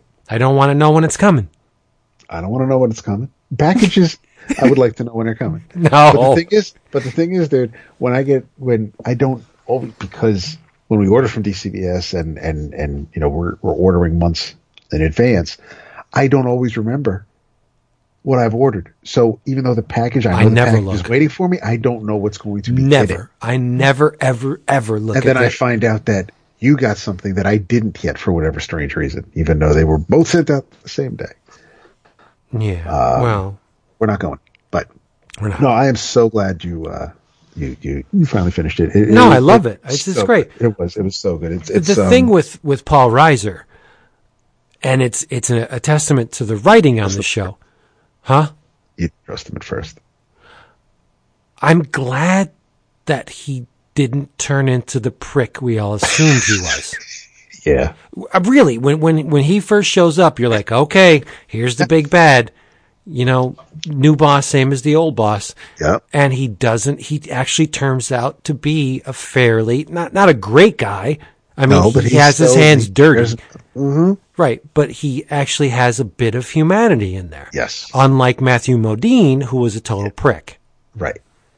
So it's Yeah, it was, that was some. great I mean, he's great writing all around on this uh, this season. and it's it's it was right, especially when when uh, Elle goes to see mom, and or Jane goes to see mom, and and all mom's doing is just rambling out a bunch of random words. Yep. And but but they're all between fucking rainbow, flower, and and and three one five, and everything is everything s- serves a purpose, and it's just like that's that's amazing. I mean, it's it's just it's they they did great work to see everybody involved acted in it, did a fantastic job. Um, I don't like eight.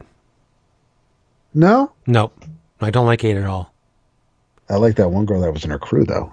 Oh yeah, yeah. The, the, the ditzy curly haired.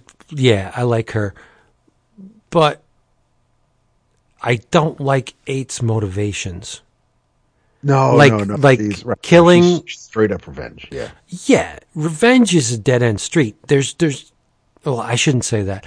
There's no end to revenge. So I'm going to go and kill these people associated with what happened to me.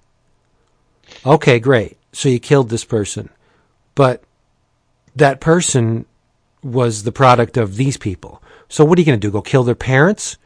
and you're going to go all the way like it, it doesn't make Right. sense there's no end to revenge it just keeps going you, so why don't you start by burning down the complex that that that made you start with that. No, you got to piece out these these people, and it just like there's no end in sight. You're just going to keep going into. And what does it change? Does it change anything that happened to you? No. No. So eh, her motivations are, are are wrong to me. I don't think the actress was all that. She doesn't have any presence on the screen. I thought she was pretty lukewarm. Like the the the, the dude with the mohawk had. Whenever he was on, you paid attention to him. Whenever eight was front and center, she was like wallpaper to me. She didn't. She doesn't have a very broad range. Um, she's certainly nowhere near Millie. I I just thought I I don't know casting. I think may have stumbled when picking her. I don't know. I just don't think she was that remarkable on screen. Is what I'm saying. Okay. I but and maybe that's a product of me just not liking the character at all. But you know we're going to see her again. Yeah. She's probably going to be a focal point of season three. Maybe she'll realize that nothing good could come of what she's doing and join forces with Eleven to beat this thing that's trying to break through. I don't know. I'll, I'll be there though. Hell yeah. All right, you want to bring this bad boy home? We can bring this bad I, boy. I think we, we gave them ample bits on which to chew. Uh, if you would like to check out our Patreon page, we would uh, really appreciate it if you do so. It's uh, patreon.com forward slash 11 o'clock comics. Is that how it works? Excuse me. Yes. Yes. Sorry, Am I keeping you caught off guard. my man? Corbin? Corbin, my man? Give me the cash. Um, and join the, the, the people that already have uh, supported us in bringing you more of this stuff that you seem to enjoy so much. So we thank you for doing that. In your travels, my people, this was a surprise. Um, I ordered this based solely upon the cover image. It is um, written and created by Mina Elwell, art by Eli Powell, colors by Tristan Elwell. Again, letters by Marshall Dillon. The dude is getting a lot of work. It is. Uh, it comes out of Scout Comics, and it is called Infernoct. Cumbersome name, but uh, bear with me. The uh, the first issue, it opens. There seems to be some kind of infestation. It ties in actually to Stranger Things. There seems to be some kind of infestation in the mortal realm. These uh, icky, disgusting tendrils, much like those we saw in Stranger Things, are uh, permeating a parking garage, and they're wrapped around the columns, and they're they're in the pipes, and an elevator opens, and it's uh, someone in a gas mask and a uh, Clint Eastwood style man with no name, um, very very big Western hat.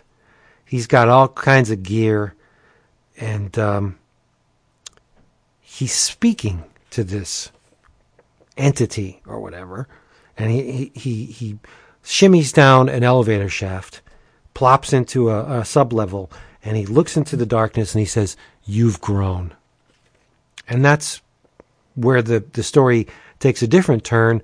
We meet a young girl named Sam, who is a home health agent, and she goes out into this boonie, the boonies, and um, she's she's uh, charged with tending to this old man, and she walks into the house and it's all in darkness, and there's a note on the steps, and it says there's there's some points that she must follow in tending to this old man. Make sure he eats. Make him sleep even if he doesn't want to, and never, in all caps, turn off the lights. so she goes up this, the steps and she sees this old man sitting in a in a, a lazy boy chair or, or you know, a big, big comfy chair. And he's surrounded by all different kinds of table lamps, and they're all lit. And he's in darkness otherwise, but he's he's in the center of these these lamps. And and she looks at him and she sees he's covered in bed sores, what look like big purple disgusting bed sores. She gives him his um his pills and he goes to sleep. And uh, she comes back the next night and um, she sees him sitting on the couch and he's got the gear on that we saw the person in the beginning of the story wearing. So she's like, "What the hell?"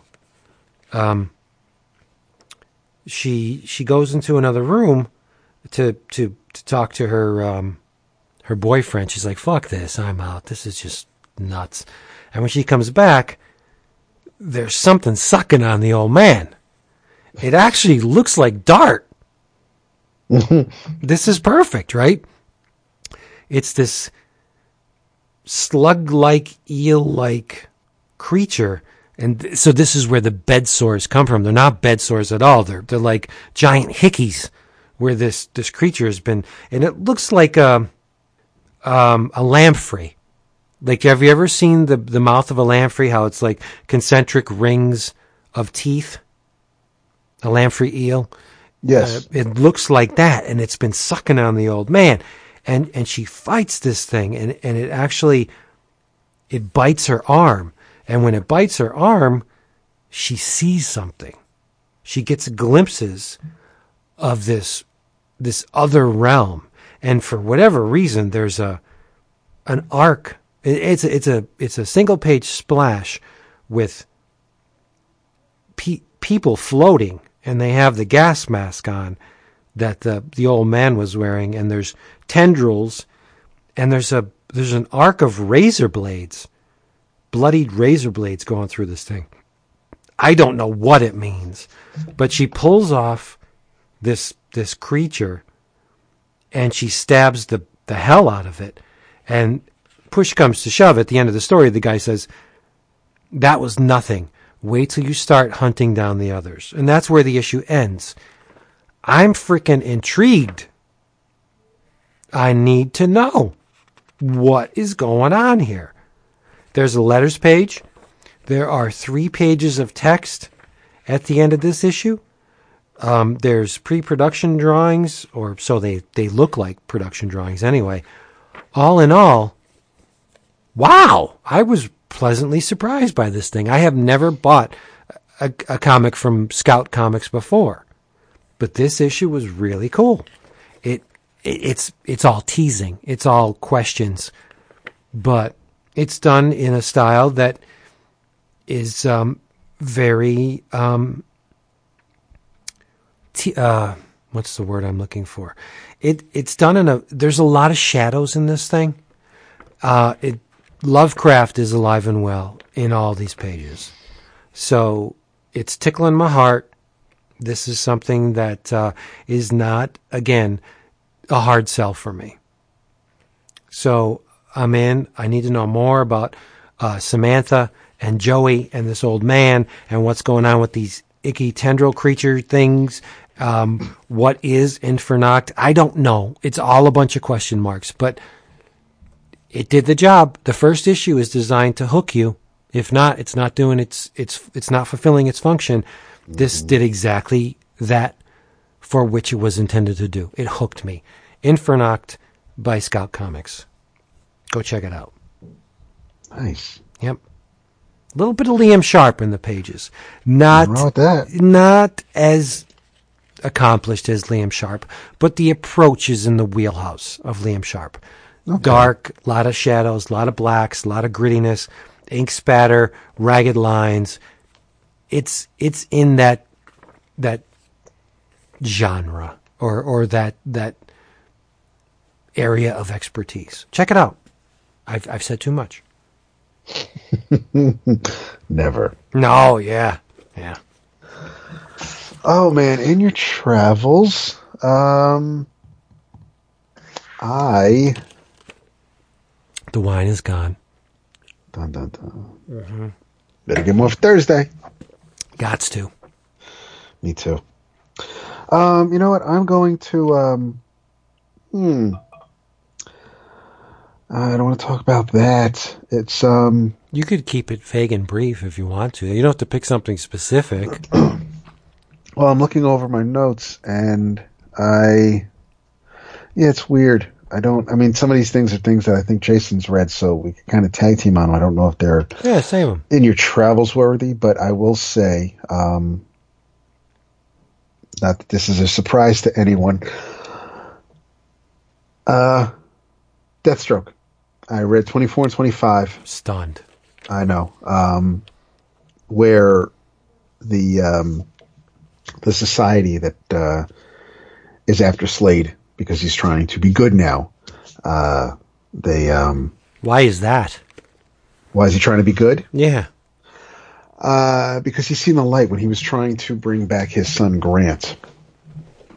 Uh, something changed inside of him, and he uh, killing for money is uh, no bueno. He, he he's decided he's learned it's been determined that the that may not be the way to live life. So he has decided to train young heroes like Kid Flash, like his son Jericho, like uh, Terra and Power Girl. So he um, It's kind of weird. he's right exactly it is. So it's it, it, much like Parker Industries. I'm waiting for the I'm waiting for things to shift. I'm waiting for that that ship to right itself. Uh, but he he is um, he's captured at the end of 24. But 24 issue number 24 was pretty cool because uh, it was a training session for Kid Flash, and whether or not he um, he he left he hears a um, he sees a sniper on the top of the roof, but and so he's going to run across the um, run across the L train because they're in the Bronx, jump onto the nearby rooftop, and then run from that rooftop to the other to stop the sniper. But uh, unfortunately, as fast as Kid Flash can run, and as much control he has over his speed, once he jumps into the air, it's up to gravity. And then he doesn't have much control. He's quite powerless as he's waiting to fall and land again. Uh, so then he does land, but there is so much snow on the roof that it feels like he's running with leg irons on. So while all this is happening, the sniper ends up getting off a couple of rounds. And um, he's trying to figure out now at this point do I wait? Do I stop the sniper from killing anybody else, or do I go after these bullets to stop them from hitting their targets, giving the sniper a chance to shoot again? Um, so it was all a test. Basically he left his partner because he was with Power Girl. He left her down on the sidewalk, um, and not only is it a test for Kid Flash, but apparently Deathstroke was snooping in uh, Wally's room and found a recording. Basically, while he's been recording conversations he's been having with other members of the team, uh, and it's been a diary of his own thoughts, where he is very attracted to uh, Power Girl, and um, and he's he's all embarrassed now. And Power Girl has a thing for Jericho, but Jericho is gay. Uh, it's it's it's a whole it's it's a whole and It's a and, and, mess. And then there's there's um and and Tara and Rose are sharing a room, but um or an apartment rather, and they don't get along too well. Um, but you know, so we get we, we, we get some some info on on how Kid Flash is being trained by Slade at the end of the issue. The society shows up, kidnaps Slade, and um, issue 25 is basically Slade on trial because he had um, he dismembered a uh, a fellow criminal. Um, so when that happened, he um, basically um, uh, Deadline, the the human weapon, a bunch of um, a bunch of issues in the past. He he had his hand taken by Slade, so he's got he's the one who's filing the complaint against Deathstroke, and the Riddler is Deathstroke defense attorney. It was uh, it, I I just I like when Priest um, has a go with certain characters, and um, I was enjoying this issue quite a bit. And then it, it it ends on another cliffhanger, but it also but that cliffhanger ties into things that um, happened a few issues ago. Jason even had questions about. So I I unlike Claremont where things would dangle for years. Priest is kind of You're uh, being kind. uh, I am. I am. Uh, Priest remembers what's been left hanging and and gets back to them uh, in a more timely fashion. But it's you know the, the art was fantastic in, in issue 24. 25 was um, drawn uh, not by um, Neves. It was uh, it's uh, Carlo Pagulayan who who I like and he's drawn other issues. But uh, there's the the the inkers are Norm Rapmund, Trevor Scott, and Jason Paz. Paz inks um, Neves' issues normally, but uh, no, it was um, it's and and Killer Frost is also in the society, but since she's they mention that you know she's kind of hanging out with Batman in the new Justice League book, so she's really not a villain anymore. She really shouldn't even be here. So, um, Who invited her? because that's seriously. And Hector Hammond is here, who's the most fucking useless goddamn villain ever. It's just, it's, it, but yeah, no, it was, um, I, I enjoy the story and I, I like, I tend to, when, when I read an issue of Deathstroke, I kind of think back after I finish it and try to see the, the bigger picture that Priest is doing. Cause even though things are happening on the page, um, Priest has enough things going on where, where I tend to think about things after the fact and, and try to see where they might connect and, and how one goes into the other. And, and like I said, because he circles back and picks things back up again.